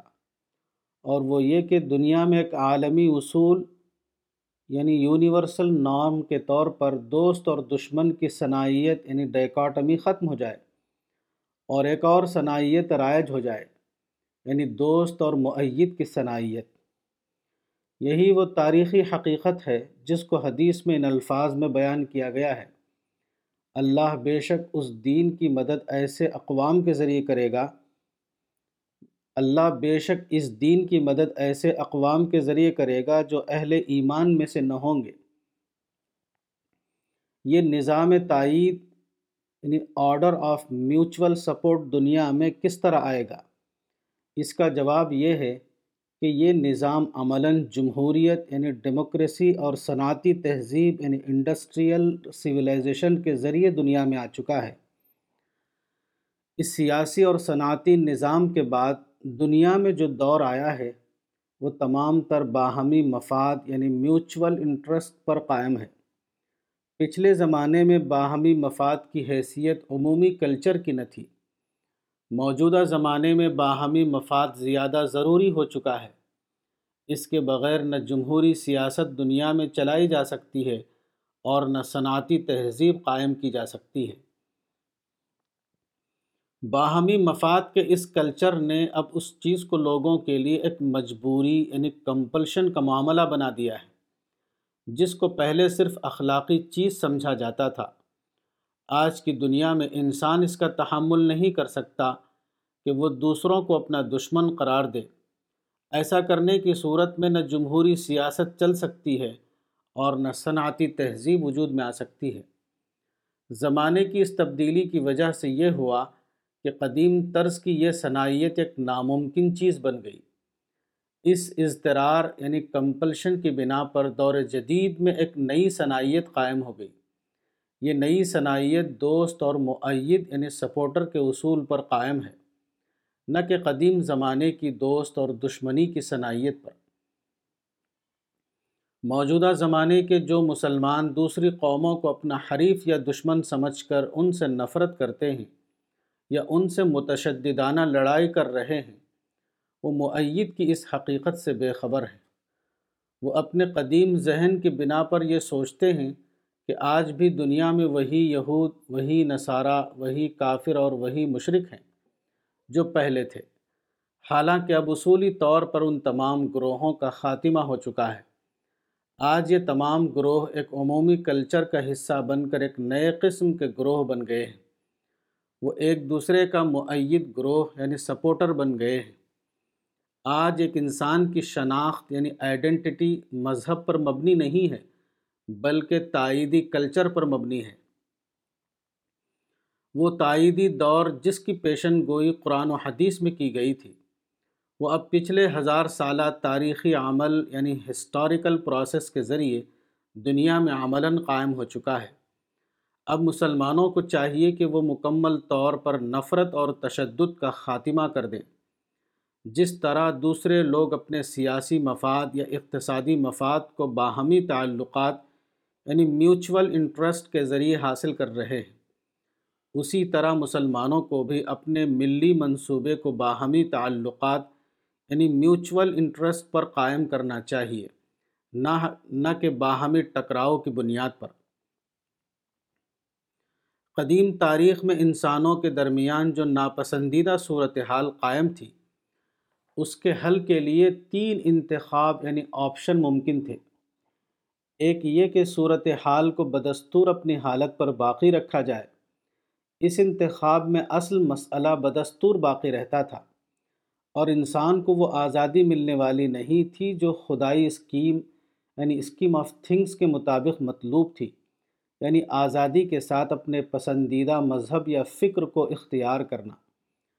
دوسرا انتخاب یہ تھا کہ لڑ کر اس صورتحال کو ختم کرنے کی کوشش کی جائے، مگر یہ انتخاب بھی غیر مفید تھا، کیونکہ انسانی آزادی کو باقی رکھتے ہوئے وہ سرے سے قابل عمل ہی نہ تھا۔ تیسرا انتخاب وہ ہے جس کو اختیار کیا گیا یعنی انسانی تعلقات میں ایسا کلچر رائج کیا گیا جس میں امن ہر ایک کی ضرورت بن گئی۔ ہر ایک کے لیے ضروری ہو گیا کہ وہ دوسرے کی رعایت یعنی کنسیشن کرتے ہوئے اپنے لیے راستہ بنانے کی کوشش کرے، نہ کہ دوسروں سے ٹکراؤ کے ذریعے۔ یہی وہ حکمت ہے جو خالق نے اس معاملے میں اختیار کی۔ ان تفصیلات کو سامنے رکھا جائے تو معلوم ہوگا کہ قرآن میں اس سلسلے میں جو بات کہی گئی ہے وہ معاصر زمانے کی رعایت سے تھی، وہ ابدی نہ تھی۔ قرآن کی تعلیمات کے دو حصے ہیں، ایک آئیڈیالوجی اور دوسرا ہے طریقہ کار یعنی میتھڈ آئیڈیالوجی کا جو حصہ ہے ناقابل تبدیلی ہے، وہ جیسا پہلے تھا ویسے ہی اب بھی رہے گا۔ لیکن جہاں تک میتھڈ کی بات ہے، اس کا تعلق زمانی اسباب یعنی ایج فیکٹر سے ہے۔ خالق نے زمانی اسباب کے معاملے میں تاریخ کو اس طرح مینج کیا کہ انسان کی آزادی بھی باقی رہے اور مسئلہ بھی انسانی زندگی کے کسی پہلو کو نظر انداز کیے بغیر حل ہو جائے۔ قدیم زمانے میں زندگی کا جو نظام رائج تھا، اس میں صرف دو چیزوں کی اہمیت ہوتی تھی، زراعت یعنی اگریکلچر اور بادشاہت یعنی کنگشپ زرعی زمین کا مالک لینڈ آرڈر، زرعی زمین کا مالک لینڈ لارڈ ہوتا تھا۔ زمین کے معاملے میں وہی سب کچھ ہوتا تھا۔ اس طرح حکومت کے معاملے میں ساری حیثیت بادشاہ کی ہوتی تھی۔ اس نظام کے تحت قدیم زمانے میں ساری دنیا میں ایک طرفہ مفاد یعنی یونیلیٹرل انٹرسٹ کا طریقہ رائج تھا۔ اس لیے ہزاروں سال کے درمیان ساری دنیا میں یہی طریقہ رائج تھا۔ مسلم عہد میں آٹھویں صدی عیسوی میں ساسانی سلطنت یعنی سسانیڈ امپائر اور بازنطینی سلطنت یعنی بائزانٹائن امپائر کو توڑ دیا گیا۔ اس کے بعد انسانی زندگی میں ایک نیا تاریخی عمل یعنی ہسٹوریکل پروسیس شروع ہوا۔ یہ عمل مختلف مراحل سے گزرتا رہا۔ یہاں تک کہ سترہویں صدی میں مغربی یورپ میں اس کی تکمیل ہوئی۔ اس کے بعد انسانی زندگی میں ایک نیا دور آ گیا۔ یہ نیا دور باہمی مفاد کے اصول پر قائم تھا۔ اب دنیا کا نظام مشترک مفاد یعنی کامن انٹرسٹ کے اصول پر چلنے لگا، جبکہ اس سے پہلے وہ غیر مشترک مفاد یعنی یونیلیٹرل انٹرسٹ کے اصول پر چل رہا تھا۔ اس نئے دور میں دو بڑے انقلابات آئے۔ ایک جمہوریت یعنی ڈیموکریسی اور دوسرا صنعتی تہذیب یعنی انڈسٹریل سویلائزیشن اس صورت حال نے پچھلی مساواتوں یعنی ایکویشنس کو یکسر بدل دیا۔ اس صورت حال نے پچھلی مساواتوں یعنی ایکویشنس کو یکسر بدل دیا۔ اب دنیا میں نئی صنعیت یعنی ڈیکاٹمی وجود میں آئی۔ تمام انسانی مفادات دو طرفہ بنیاد پر قائم ہو گئے۔ ٹیچر کا مفاد اسٹوڈنٹ سے اور اسٹوڈنٹ کا مفاد ٹیچر سے۔ بزنس بزنس مین کا مفاد کسٹمر سے اور کسٹمرز کا مفاد بزنس مین سے۔ پولیٹیکل لیڈروں کا مفاد ووٹرس سے اور ووٹرس کا مفاد پولیٹیکل لیڈرز سے۔ وغیرہ۔ اس طرح دنیا میں پہلی بار وہ دور عمومی طور پر رائج ہوا، جس کو حدیث میں تائید کا دور یعنی ایج آف میوچول سپورٹر کہا گیا ہے۔ اس نئے دور کی پیشن گوئی قرآن میں ان الفاظ میں کی گئی ہے۔ ولا تستوي الحسنة ولا السيئة، ادفع بالتي هي أحسن، فإذا الذي بينك وبينه عداوة كأنه ولي حميم۔ سورہ نمبر اکتالیس، آیت چونتیس۔ یعنی بھلائی اور برائی دونوں برابر نہیں۔ تم جواب میں وہ کہو جو اس سے بہتر ہو۔ پھر تم دیکھو گے کہ تم میں اور جس میں دشمنی تھی، وہ ایسا ہو گیا جیسے کوئی دوست قرابت والا۔ یہ تاریخ میں خدائی مینجمنٹ یعنی ڈیوائن مینجمنٹ کا معاملہ تھا۔ قدیم زمانے میں انسانی زندگی دوست اور دشمنی کی صنائیت یعنی ڈیکاٹمی پر قائم تھی۔ تاریخ میں اس نئے انقلاب کے بعد انسانی زندگی میں ایک اور ڈیکاٹمی قائم ہوئی، جس میں دشمنی کا تصور حذف ہو چکا تھا۔ صرف دو فریق باقی تھے، اور وہ تھے دوست اور معید یعنی سپورٹر۔ قرآن میں رسول اور اصحاب رسول کو یہ حکم دیا گیا تھا وَقَاتِلُوهُمْ حَتَّى لَا تَكُونَ فِتْنَةٌ وَيَكُونَ الدِّينُ كُلُّهُ لِلَّهِ. سورہ نمبر آٹھ، آیت انتالیس. یعنی ان سے لڑو یہاں تک کہ فتنہ باقی نہ رہے اور دین سب اللہ کے لیے ہو جائے۔ اس آیت کا مطلب یہ نہیں تھا کہ ساری دنیا میں حکومت الہیہ قائم ہو جائے، بلکہ اس کا مطلب یہ تھا کہ انسانی زندگی میں مخاسمانہ تعلقات یعنی relationship based on rivalry کے بجائے معیدانہ تعلقات یعنی relationship based on supporter پر قائم ہو جائے۔ دنیا سے مذہبی استبداد ختم ہو جائے۔ آج دنیا ایک گلوبل ولیج بن چکی ہے۔ تیز رفتار کمیونیکیشن نے تمام رکاوٹیں دور کر دی ہیں۔ ایک ملک کے دوسرے ملک سے مفادات وابستہ ہو گئے ہیں۔ کسی ملک میں کوئی چیز دستیاب ہے، کسی ملک میں کوئی دوسری چیز دستیاب ہے۔ اس طرح آپسی لین دین بہت زیادہ بڑھ گیا ہے۔ امپورٹ، ایکسپورٹ بہت بڑے پیمانے پر ہو رہا ہے۔ ایسا پہلے کبھی تاریخ میں نہیں تھا۔ اس نئے سیناری، اس نئے سیناریو میں تمام رائولریز ختم ہو چکی ہیں۔ اب صرف دوست اور دوست کا ایکویشن ہے۔ دوست اور دشمن کا ایکویشن ختم ہو چکا ہے۔ اس گلوبل ولیج کی ایک علامت موجودہ زمانے میں ہوائی سفر یعنی ایئر ٹراول ہے۔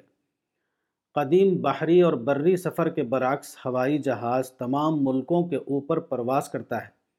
خواہ وہ اپنا ملک ہو یا غیر کا ملک ہو۔ اس کے نتیجے میں انسانوں کی بنائی ہوئی تمام سرحدیں اپنے آپ ٹوٹ گئیں۔ اب عملاً ہر انسان تمام دنیا کا شہری ہے۔ جبکہ قدیم زمانے میں کوئی انسان صرف اپنے ملک کا شہری ہوتا تھا۔ ایجوکیشن، جاب، سیاحت، تجارت وغیرہ کے لیے لوگ بڑی تعداد میں ایک ملک سے، ایک ملک سے دوسرے ملک جاتے ہیں۔ ان ممالک میں ان کو ہر طرح کی آزادی ملی ہوئی ہے۔ یہاں تک کہ وہ اپنے مذہب سے لوگوں کو آگاہ کریں۔ اس کی بھی آزادی ہے۔ اس نظر سے ہم دیکھیں تو ہمیں محسوس ہوگا کہ آج ساری دنیا ہماری دنیا ہے۔ وہ ساری حد بندیاں ٹوٹ چکی ہیں جو قدیم دور کا خاصہ تھیں۔ آپ باہر جا کر تعلیم حاصل کریں بزنس کریں، اپنے مذہب کی پریکٹس کریں، اپنے مذہب کی تبلیغ کریں، صرف لا اینڈ آرڈر کے لیے پرابلم بننے کی اجازت نہیں۔ آپ پرامن یعنی پیسفل رہ کر ہر ملک میں وہ کام کر سکتے ہیں۔ جو آپ اپنے ملک میں کر سکتے ہیں۔ یہ نیا دور جو تاریخ میں خدائی انتظام یعنی ڈیوائن مینجمنٹ کے تحت دنیا میں آیا ہے، وہ عین دین خداوندی کے حق میں ہے۔ اب وقت آ گیا ہے کہ امت مسلمہ اس حقیقت کو سمجھے۔ وہ ہر قسم کی منفی کارروائیوں کو مکمل طور پر چھوڑ دے۔ کیونکہ امت مسلمہ کی منفی کارروائیاں محرومی یعنی ڈپرویشن کے اصول پر قائم تھیں۔ اب امت مسلمہ کو اپنی منصوبہ بندی کو مکمل طور پر یافت یعنی گین کے اصول پر قائم کرنا ہے۔ اب امت مسلمہ کے لیے مایوسی کا دور ختم ہو گیا ہے۔ اب امت مسلمہ کو کامل امید کی بنیاد پر اپنے عمل کی منصوبہ بندی کرنا ہے۔ یہ منصوبہ بندی تمام تر دعوت کے اصول پر قائم ہونی چاہیے، جس کا بنیادی نشانہ ہو قرآن کی عالمی اشاعت۔ سیاسی اقتدار کی نوعیت۔ الرسالہ، جنوری دو ہزار سترہ، مولانا وحید الدین خان، صفحہ نمبر چالیس۔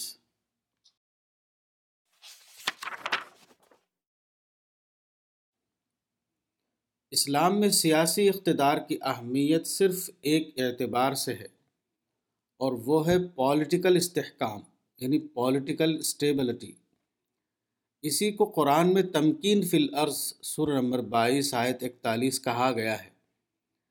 اسلام میں سیاسی اقتدار کا اصل مقصد عادلانہ نظام یا قوانین کا نفاذ نہیں ہے، بلکہ سماج میں استحکام قائم کرنا ہے۔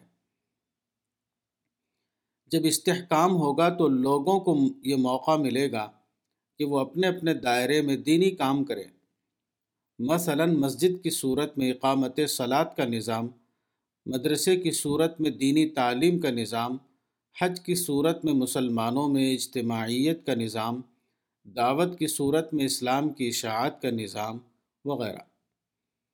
یہی وجہ ہے کہ دور اول میں جب خلافت کی جگہ خاندانی نظام یعنی ڈائناسٹی قائم ہو گیا، تو صحابہ، تابعین طبع تابعین سے لے کر بعد کے علماء تک۔ عملاً امت کے تمام افراد نے خاندانی نظام حکومت کو قبول کر لیا، کیونکہ اس کے ذریعے سے سماج میں استحکام کا ماحول قائم ہو گیا تھا۔ اس استحکام کی بنا پر اہل ایمان کو موقع ملا کہ وہ دین کے تمام تقاضے پرامن انداز میں پورے کر سکے مثلا قرآن کی حفاظت حدیث کی جمع و تدوین، فقہ کا ارتقاء، مساجد و مدارس کا نظام، عمرہ اور حج کا نظام، اسلامی علوم کی تدوین وغیرہ۔ یہ سارے کام پرامن ماحول میں ہزار سال تک جاری رہے۔ بیسویں صدی میں مسلمانوں کے اندر بہت سی تحریکیں اٹھیں۔ ان تمام تحریکوں کا اصل نشانہ پولیٹیکل اقتدار تھا۔ سب کا کیس ظاہری فرق کے باوجود ایک ہی تھا، اور وہ ہے سیاسی رخ یعنی پولیٹیکل اورینٹیشن ان سب کا انجام مشترک طور پر ایک ہی ہوا، اپنے نشانے کو حاصل کرنے میں ناکامی۔ اللہ کی سنت یہ نہیں ہے کہ جو لوگ اسلام کے نشانے کو لے کر اٹھیں، وہ اپنے نشانے کو پورا کرنے میں ناکام رہیں۔ نشانہ پورا نہ ہونے کا معاملہ کسی غیر کی سازش کا نتیجہ نہ تھا۔ اس کا سبب یہ تھا کہ ان بانیان تحریک نے منصوبہ الہی کو نہیں سمجھا اور خود ساختہ نشانہ لے کر اٹھ گئے۔ ایسی تحریک کے لیے یہی مقدر ہے کہ وہ اپنے نشانے کو پورا کرنے میں ناکام رہے۔ یہ تحریکیں بظاہر اب بھی موجود ہیں، تو ان سب پر یہ مثال صادق آتی ہے۔ تاڑ سے گرا اور کھجور میں اٹکا۔ ان تمام تحریکوں نے یہی کیا کہ انہوں نے اپنے نشانے کی غلطی کا اعلان نہیں کیا۔ البتہ سابق نام کے ساتھ اپنے نئے کام کو جاری رکھا۔ یہ طریقہ دو عملی کا طریقہ ہے اور دو عملی اسلام میں بلا شبہ غیر مطلوب ہے۔ اس دور کے مسلم بانیان تحریک کے ساتھ بظاہر ایک ہی معاملہ پیش آیا۔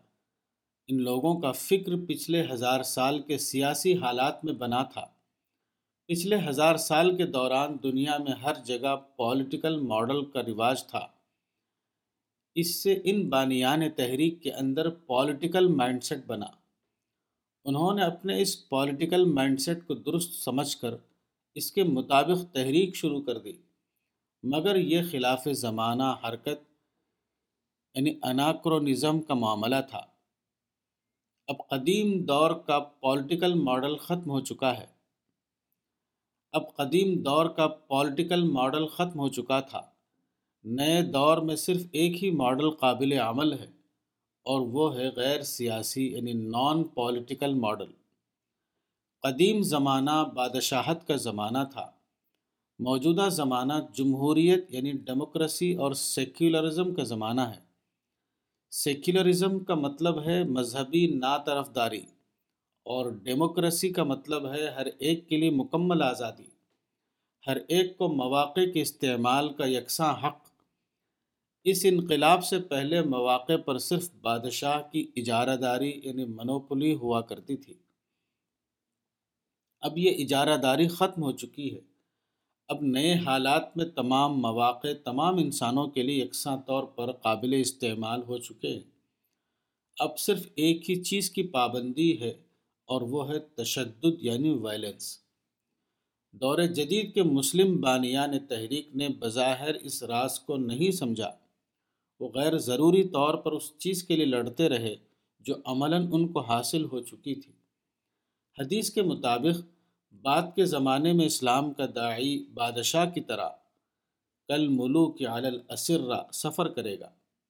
صحیح البخاری حدیث نمبر دو ہزار سات سو ننانوے۔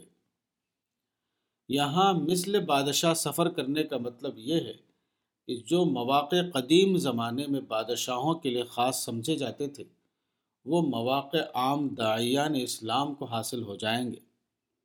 رکاوٹ کے بغیر وہ ساری دنیا میں اسلام کی دعوت پھیلانے کے لیے آزاد ہوں گے۔ عہد اسلام الرسالہ جنوری دو ہزار سترہ، مولانا وحید الدین خان، صفحہ نمبر بیالیس۔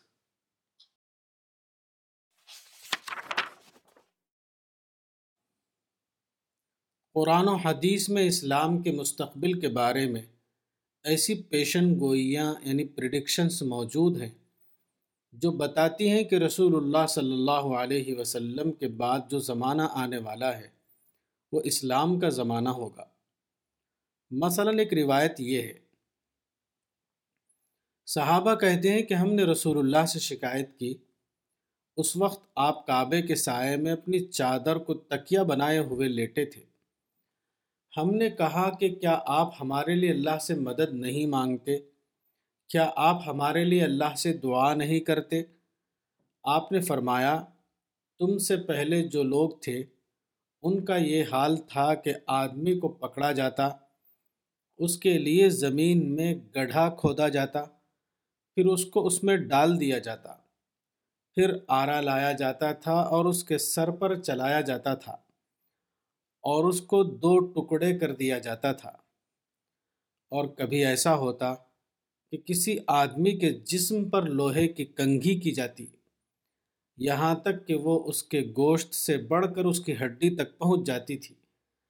مگر یہ چیز اس کو اس کے دین سے روکنے والی نہیں بنتی تھی۔ پھر آپ نے فرمایا، واللہ لیتمن هذا الامر حتى يسير الراكب من صنعاء الى حضرموت لا يخاف الا الله. والذئب على غنمه. ولكنكم تستعجلون. یعنی خدا کی قسم، یہ امر تکمیل تک پہنچے گا. یہاں ایک سوار صنع سے حضر موت تک سفر کرے گا اور اس کو اللہ کے سوا کسی اور کا ڈر نہیں ہوگا اور اپنی بکریوں پر بھیڑیے کا مگر تم لوگ جلدی کر رہے ہو۔ صحیح البخاری، حدیث نمبر چھ ہزار نو سو تریالیس۔ یہ قول رسول ایک پیشن گوئی ہے۔ اس کا مطلب یہ ہے کہ اسلام سے پہلے کی تاریخ میں جو اہل دین پر ظلم کیا جاتا تھا، وہ اسلام کے بعد کی تاریخ میں اللہ کی مدد سے ختم ہو جائے گا۔ دوسرے لفظوں میں یہ کہ قبل از اسلام کا دور اگر مخالف اسلام دور تھا تو بعد از اسلام کا دور، موافق اسلام کا دور ہوگا۔ ہمارے ایمان کا تقاضا ہے کہ ہم یہ مانیں کہ اسلام کے بعد کے زمانے میں یہ دور آیا۔ اب اس پیشن گوئی پر تقریباً ڈیڑھ ہزار سال گزر چکے ہیں۔ یقینی ہے کہ یہ دور تاریخ میں آ چکا ہے۔ پھر کیا وجہ ہے کہ اہل اسلام اس دور کی آمد سے بے خبر ہیں؟ اس عظیم بے خبری کا سبب کیا ہے؟ اس کا سبب حدیث کے مطابق یہ ہے کہ بعد کے زمانے کے اکثر لوگوں سے ان کی عقلیں چھن جائیں گی۔ سنن ابن ماجہ، حدیث نمبر تین ہزار نو سو انسٹھ۔ اس بنا پر وہ اس قابل نہ رہیں گے کہ وہ کسی واقعے کا صحیح تجزیہ کر کے اس کی حقیقت کو دریافت کرے۔ عقل کیا ہے؟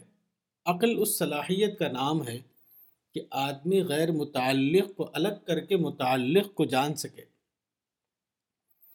Wisdom is the ability to discover the relevant by sorting out the ار ایک مثال سے اس کی وضاحت ہوتی ہے۔ مصر کے سید قطب مزید تعلیم کے لیے امریکہ گئے۔ وہاں وہ تین سال رہے۔ انہوں نے امریکہ کے بارے میں ایک کتاب لکھی۔ کتاب کا عربی نام یہ ہے۔ امریکہ التی اور دا امریکہ اے ہیف سین یہ کتاب امریکہ کی منفی تصویر پیش کرتی۔ ہے اس کتاب کو پڑھنے کے بعد آدمی وہی رائے قائم کرے گا جو عام طور پر امریکہ کے بارے میں عربوں کی رائے ہے۔ عرب عام طور پر امریکہ کے بارے میں اپنی رائے ان الفاظ میں بیان کرتے ہیں۔ امریکہ ادب الاسلام رقم واحد۔ یعنی امریکہ اسلام کا دشمن نمبر ایک ہے۔ اس منفی رائے کا سبب یہ ہے کہ یہ لوگ امریکہ کو ایک غیر متعلق پہلو سے دیکھتے ہیں۔ جو لوگ امریکہ کو اسرائیل کے زاویے سے دیکھتے ہیں، وہ امریکہ کو اسلام کا دشمن سمجھتے ہیں۔ اور جو لوگ امریکہ کو اس کے کلچر کے اعتبار سے دیکھتے ہیں، وہ لوگ امریکہ کو اباحیت یعنی پرمیسونیس کا ملک سمجھتے ہیں۔ مگر یہ دونوں پہلو امریکہ کے غیر متعلق پہلو ہیں۔ اس کا متعلق پہلو یہ ہے کہ امریکہ میں سائنسی تحقیق یعنی سائنٹیفک ریسرچ کا سب سے زیادہ کام ہوا ہے۔ غیر متعلق پہلو سے دیکھنے میں امریکہ ایک برا ملک نظر آتا ہے۔ لیکن اگر متعلق پہلو سے دیکھا جائے تو امریکہ انسانیت کا محسن ملک نظر آئے گا۔ انسانیت انتظار میں۔ الرسالہ، جنوری دو ہزار سترہ، مولانا وحید الدین خان، صفحہ نمبر چوالیس۔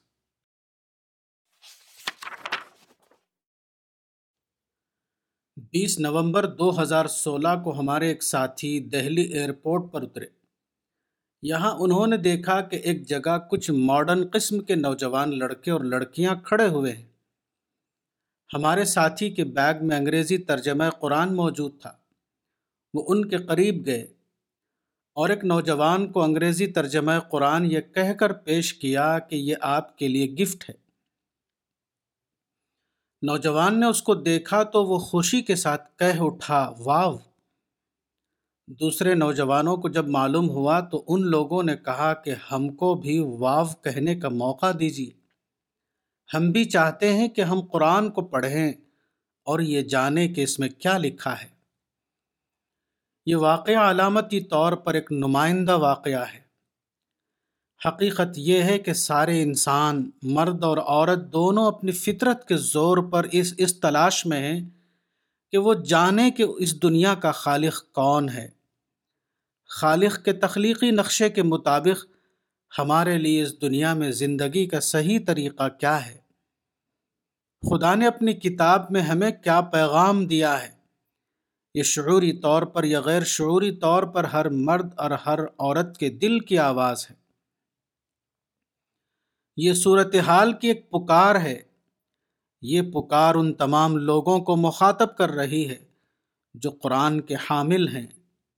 ان کا فرض ہے کہ وہ قرآن کو دنیا کی تمام قوموں کی زبانوں میں ترجمہ کر کے شائع کریں اور اس کو لوگوں تک پہنچائیں تاکہ لوگ اپنی قابل فہم زبان یعنی انڈرسٹینڈیبل لانگویج میں پڑھ کر جان سکیں کہ قرآن میں ان کے لیے کیا پیغام ہے۔ ضرورت ہے کہ ہر شخص اپنے ساتھ ترجمہ قرآن کے چھپے ہوئے نسخے رکھے اور جب بھی کسی مرد یا عورت سے ملاقات ہو تو اس کو وہ ایک اسپریچول گفٹ کے طور پر پیش کرے۔ یہ حاملین قرآن کے لیے اپنی ذمہ داری کو ادا کرنے کی ایک ایسی صورت ہے جو ہر ایک کے لیے پوری طرح قابل عمل ہے۔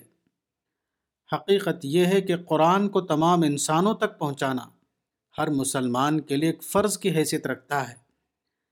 اس فرض کی ادائیگی کے بغیر وہ اللہ کے سامنے بری اس ذمہ قرار نہیں پا سکتے۔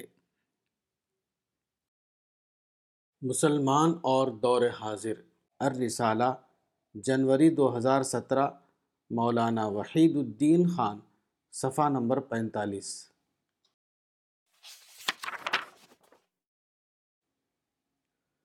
آج کل کے علماء جب مسلمانوں کے جدید مسائل پر لکھتے اور بولتے ہیں، تو وہ عام طور پر قدیم فقہا کے فتویٰ کا حوالہ دیتے ہیں۔ وہ قدیم فقی جزیات کو ڈھونڈ کر نکالتے ہیں۔ وہ ابن تیمیہ اور دوسرے امہ کے حوالے دیتے ہیں۔ اس قسم کے حوالے بلا شبہ درست نہیں۔ قدیم فقہا کا ذہن مسلم حکمرانی کے دور میں بنا تھا۔ ان حضرات کے فتویٰ آج کے حالات میں قابل انتباق یعنی اپلیکیبل نہیں۔ قدیم فقہا کا ذہن اپنے زمانی حالات کی بنا پر اس طرح بنا تھا کہ وہ ایک طبقے کو حاکم اور دوسرے طبقے کو محکوم سمجھتے تھے۔ ان کے نزدیک ایک علاقے کی حیثیت بلاد الکفار کی تھی اور دوسرے علاقے کی حیثیت بلاد المسلمین کی۔ وہ اپنے اس ذہن کی بنا پر دنیا کو دارالاسلام اور دارالکفر کی اصطلاحوں میں تقسیم کیے ہوئے تھے۔ موجودہ زمانے میں مسلمانوں کے ساتھ جب کوئی مسئلہ پیش آتا ہے، تو ہمارے علماء انہی اصطلاحات یا اسی فریم ورک میں اپنا جواب دینے کی کوشش کرتے ہیں۔ وہ اس معاملے میں قدیم علماء کے حوالے پیش کرتے ہیں، مگر تجربہ بتاتا ہے کہ ان جوابات کے باوجود اصل مسئلہ بدستور باقی رہتا ہے۔ وہ نہ مسلمانوں کے ذہن کو مطمئن کر پاتا اور نہ اصل مسئلے کو حل کرتا۔ موجودہ زمانے کے مسلمانوں کو جاننا چاہیے کہ اب زمانہ یکسر بدل چکا ہے۔ اب سیکولرزم اور جمہوریت کا زمانہ ہے۔ قدیم طرز کی تقسیم اب قابل عمل نہیں رہی۔ آج کے مسلمانوں کے لیے ضروری ہے کہ وہ جمہوری انداز میں سوچیں، وہ سیکولر انداز میں اپنے مسائل کا حل تلاش کریں۔ اب اگر بدستور انہوں نے مسلم اور غیر مسلم کے لیے قدیم انداز کی تقسیم کو جاری رکھا، تو آج کی دنیا میں ان کی فکر غیر متعلق یعنی ارریلیونٹ ہو جائے گی۔ آج کے زمانے کے بارے میں یہ کہنا صحیح ہوگا کہ آج کے ذہن کے مطابق ساری دنیا دار الانسان ہے۔ ذاتی عقیدہ اور عبادت کے سوا مسلمانوں کو ہر معاملے میں آفاقی ذہن کے ساتھ رہنا ہوگا۔ ورنہ وہ لوگوں کی نظر میں آج کے زمانے کے لیے مسفٹ قرار پائیں گے۔ اجتہاد کا فقدان۔ اور رسالہ جنوری دو ہزار سترہ، مولانا وحید الدین خان، صفحہ نمبر چھیالیس۔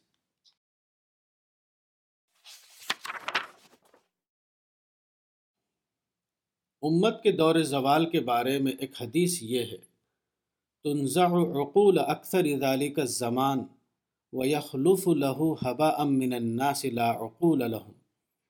سنن ابن ماجہ، حدیث نمبر تین ہزار نو سو انسٹھ۔ یعنی اس زمانے کے اکثر لوگوں کی عقلیں چھن جائیں گی اور ذروں کی طرح لوگ باقی رہ جائیں گے جن کے پاس عقلیں نہ ہوں گی۔ عقل یعنی ریزن تو فطرت کا ایک عطیہ ہے۔ عقل کے معاملے میں ایسا نہیں ہو سکتا۔ کہ ابتدائی نسلوں میں عقل رہے اور بعد کی نسلوں میں وہ چھن جائے۔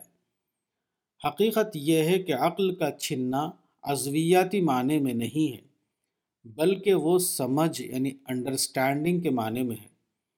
یعنی عقل تو موجود ہوگی لیکن سمجھداری موجود نہ ہوگی۔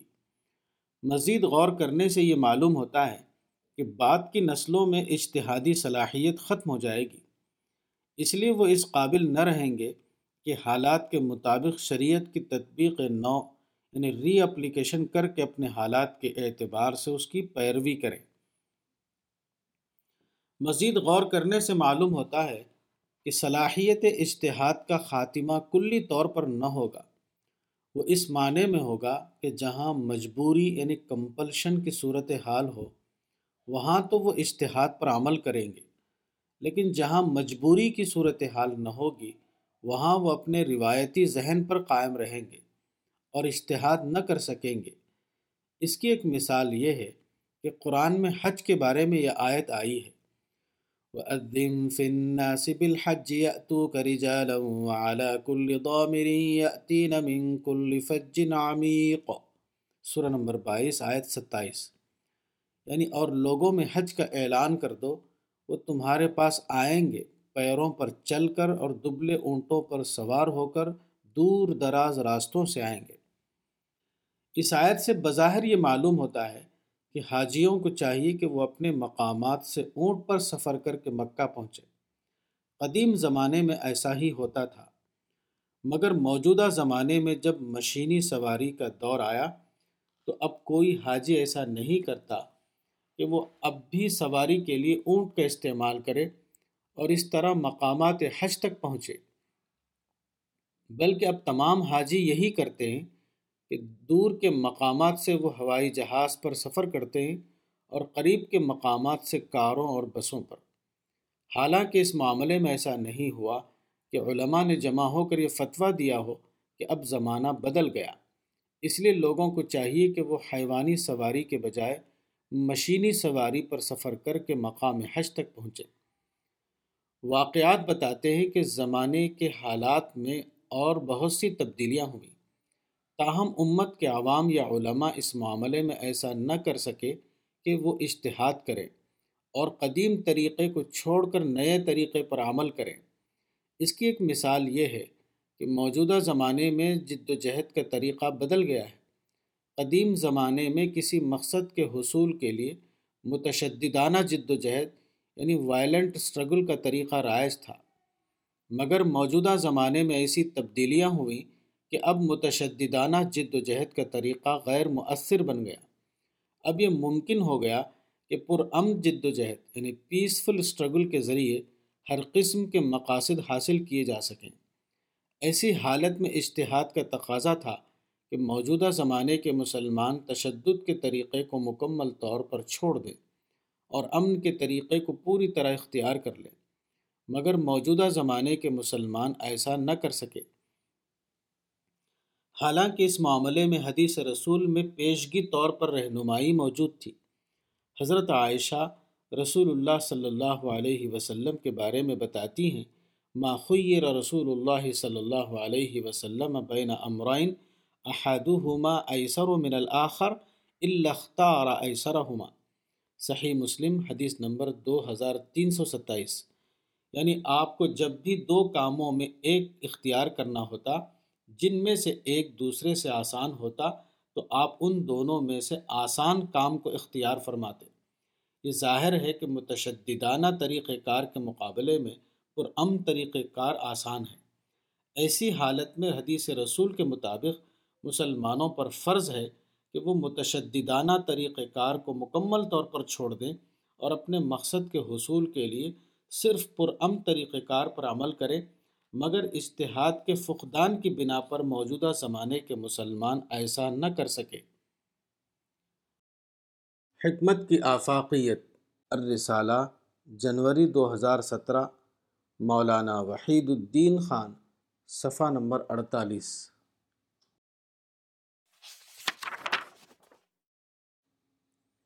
ایک حدیث رسول سنن ترمذی، سنن ابن ماجہ وغیرہ کتب حدیث میں آئی ہے۔ مسند الشہاب القضائی کے الفاظ یہ ہے الحکمت ضالت المؤمن حیث ما وجد المؤمن ضالته فلیجمعها الیہ۔ حدیث نمبر ایک سو چھیالیس۔ یعنی حکمت مومن کا گمشدہ مال ہے۔ جہاں بھی مومن اپنے گمشدہ مال کو پائے وہ اس کو اپنے پاس اکٹھا کر لے۔ حکمت یعنی وزڈم کی بات کیوں مومن کا حق ہے؟ اس کا سبب یہ ہے کہ ہر حکمت ایک ربانی عطیہ ہے اور جو چیز ربانی عطیہ یعنی ڈیوائن گفٹ ہو، وہ کسی کی اجارہ داری یعنی منوپلی نہیں ہو سکتی۔ ہر ربانی عطیہ ایک آفاقی نعمت ہے۔ اور آفاقی نعمت میں ہر انسان کا مشترک حصہ ہوتا ہے۔ حکمت سے مراد مادی تخلیقات بھی ہیں اور حکمت و بصیرت کی باتیں بھی۔ جس طرح سورج اور پانی خالق کا آفاقی عطیہ ہے، اسی طرح قانون فطرت یعنی لا آف نیچر میں تحقیق سے حاصل ہونے والی حقیقتیں بھی آفاقی نعمتیں ہیں۔ وہ ہر انسان کا حصہ ہیں۔ مومن کا بھی اور غیر مومن کا بھی۔ عطیات الہی میں تفریق یقیناً جائز نہیں۔ عطیات الہی کے بارے میں یہ آفاقی نظریہ ایک انقلابی نظریہ ہے۔ وہ انسان کی سوچ کو مکمل طور پر بدل دیتا ہے۔ مثال کے طور پر وہ محققین جنہوں نے اپنی زندگیاں وقف کر کے فطرت کے قوانین کو دریافت کیا، وہ شخصیتیں بھی پوری انسانیت کا حصہ ہیں۔ اس طرح یہ نظریہ آدمی کے اندر ایک یونیورسل آؤٹ لک پیدا کرتا ہے۔ اس کے بعد متعصبانہ طرز فکر کی جڑ کٹ جاتی ہے۔ دوست اور دشمن کی تفریق ختم ہو جاتی ہے۔ ہر انسان کو دوسرا انسان اپنا دوست نظر آنے لگتا ہے۔ یہ نظریہ نفرت کا قاتل ہے۔ وہ عالمی محبت کو فروغ دینے والا ہے۔ اس حدیث میں حکمت سے مراد صرف حکمت دین نہیں ہے، بلکہ اس سے مراد ہر وہ حکمت ہے جو درست اور مفید ہو، جو حقیقت واقعے کے مطابق ہو۔ ایک خط الرسالہ جنوری دو ہزار سترہ، صفحہ نمبر انچاس۔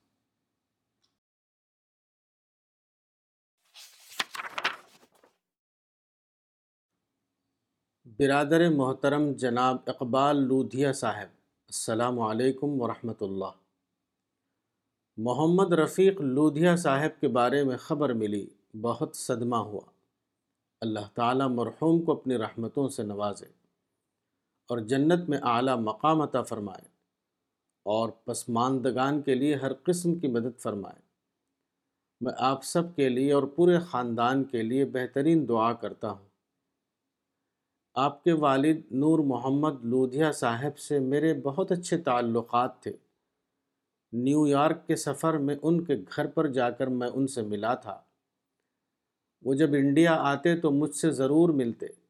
یہی محمد رفیق لودھیا صاحب کا بھی معمول تھا۔ اس بنا پر آپ کی فیملی سے میرے ذاتی تعلقات ہو گئے تھے۔ میں برابر محمد رفیق لودھیا صاحب کی صحت کے لیے دعا کرتا تھا۔ لیکن اللہ علیم و خبیر انسان کے لیے جس چیز کو بہتر سمجھتا ہے، اس کے لیے اسی کا فیصلہ فرماتا ہے۔ مجھ کو اور آپ کو یہی یقین رکھنا چاہیے کہ اللہ نے جو فیصلہ فرمایا، اس میں ضرور کوئی حکمت ہوگی اور اسی کے اندر بہتری ہوگی۔ آپ اپنی فیملی کے تمام افراد سے میرا سلام کہیں اور میرا یہ پیغام سب کو پہنچا دیں۔ اس طرح کے معاملات میں واحد صحیح طریقہ صرف ایک ہے اور وہ ہے اللہ کے فیصلے پر راضی رہنا اور یہ امید رکھنا کہ اللہ نے جو فیصلہ فرمایا ہے، اس میں یقیناً ہمارے لیے بہتری ہوگی۔ یہاں میں آپ کو قرآن کی ایک متعلق آیت یاد دلانا چاہتا ہوں، جو ان الفاظ میں آئی ہے۔ والذین آمنوا واتبعتهم ذریتهم بإیمان الحقنا بهم ذریتهم، الحقنا بهم ذریتهم وما ألتناهم من عملهم من شيء سورہ نمبر باون، آیت اکیس۔ یعنی جو لوگ ایمان لائے اور ان کی اولاد بھی ان کی راہ پر ایمان کے ساتھ چلی، ان کے ساتھ ہم ان کی اولاد کو بھی اکٹھا کریں گے۔ اور ہم ان کے عمل میں کوئی کمی نہیں کریں گے۔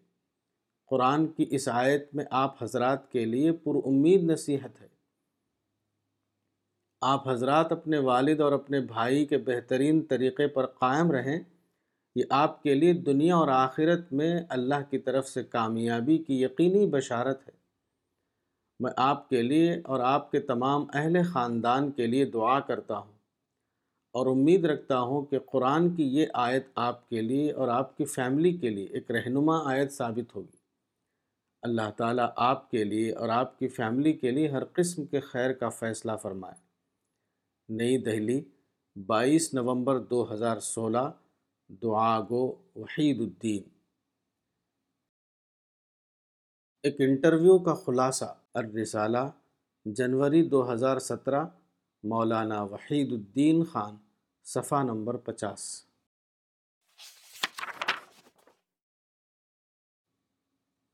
دعوت اسلامی کا مطلب میرے نزدیک دعوت اللہ ہے۔ موجودہ زمانے میں دعوت اللہ کو جو چیلنج درپیش ہے، وہ میرے نزدیک الحادی فکر کا غلبہ ہے۔ اس لیے دعوت اسلامی کی راہ ہموار کرنے کے لیے سب سے پہلے ضرورت یہ ہے کہ دنیا سے الحادی فکر کا غلبہ ختم کیا جائے۔ قدیم زمانے میں مادی مظاہر کو خدا قرار دے کر انسان نے خدا کو چھوڑ دیا تھا۔ موجودہ زمانے میں مادی مظاہر کے پیچھے کام کرنے والے سلسلے اسباب کو خدا قرار دے دیا گیا ہے۔ اور اسی کا نام الحاد ہے۔ جب تک اس فکری ڈھانچے کو توڑا نہ جائے کوئی دوسرا کام نہیں کیا جا سکتا۔ موجودہ زمانے کے دائیوں کا اصل مسئلہ وہ ہے جو داخلی ہے۔ وہ ابھی تک دعوت اور قومیت کو اور اسی طرح دعوت اور سیاست کو الگ الگ نہیں کر سکے۔ جس دن وہ دونوں کو ایک دوسرے سے الگ کرنے میں کامیاب ہوں گے، اسی دن ان کے مسائل کے خاتمے کا آغاز ہو جائے گا۔ صحافت یقیناً اسلامی دعوت کے لیے نہایت اہم ہے، مگر میرا خیال ہے کہ مسلمان ابھی تک صرف قومی صحافت کو جانتے ہیں۔ وہ عالمی صحافت کے میدان میں داخل نہیں ہوئے۔ عالمی صحافت کے لیے موضوعیت یعنی آبجیکٹیوٹی لازمی طور پر ضروری ہے۔ جدید علمی انکشافات کو تفسیر قرآن میں استعمال کرنا میرے نزدیک عین درست ہے۔ شرط صرف یہ ہے کہ معیار اصلی قرآن ہو، نہ کہ جدید انکشافات۔ یعنی جدید انکشافات کو قرآن کی روشنی میں دیکھا جائے، نہ کہ قرآن کو جدید انکشافات کی روشنی میں۔ علمی نظریات کے بدلنے سے کوئی فرق نہیں پڑتا۔ دور اول میں جب قرآن نے کہا کہ زمین و آسمان کی نشانیوں پر غور کرو تو انسان نے اپنی اس وقت کی معلومات کی روشنی میں زمین و آسمان پر غور کیا۔ آج بھی یہی ہوگا کہ انسان اپنی موجودہ معلومات کی روشنی میں آیات کون پر غور کرے گا۔ اس کی وجہ سے نہ پہلے کوئی اعتقادی خرابی پیدا ہوئی اور نہ آج ہو سکتی ہے۔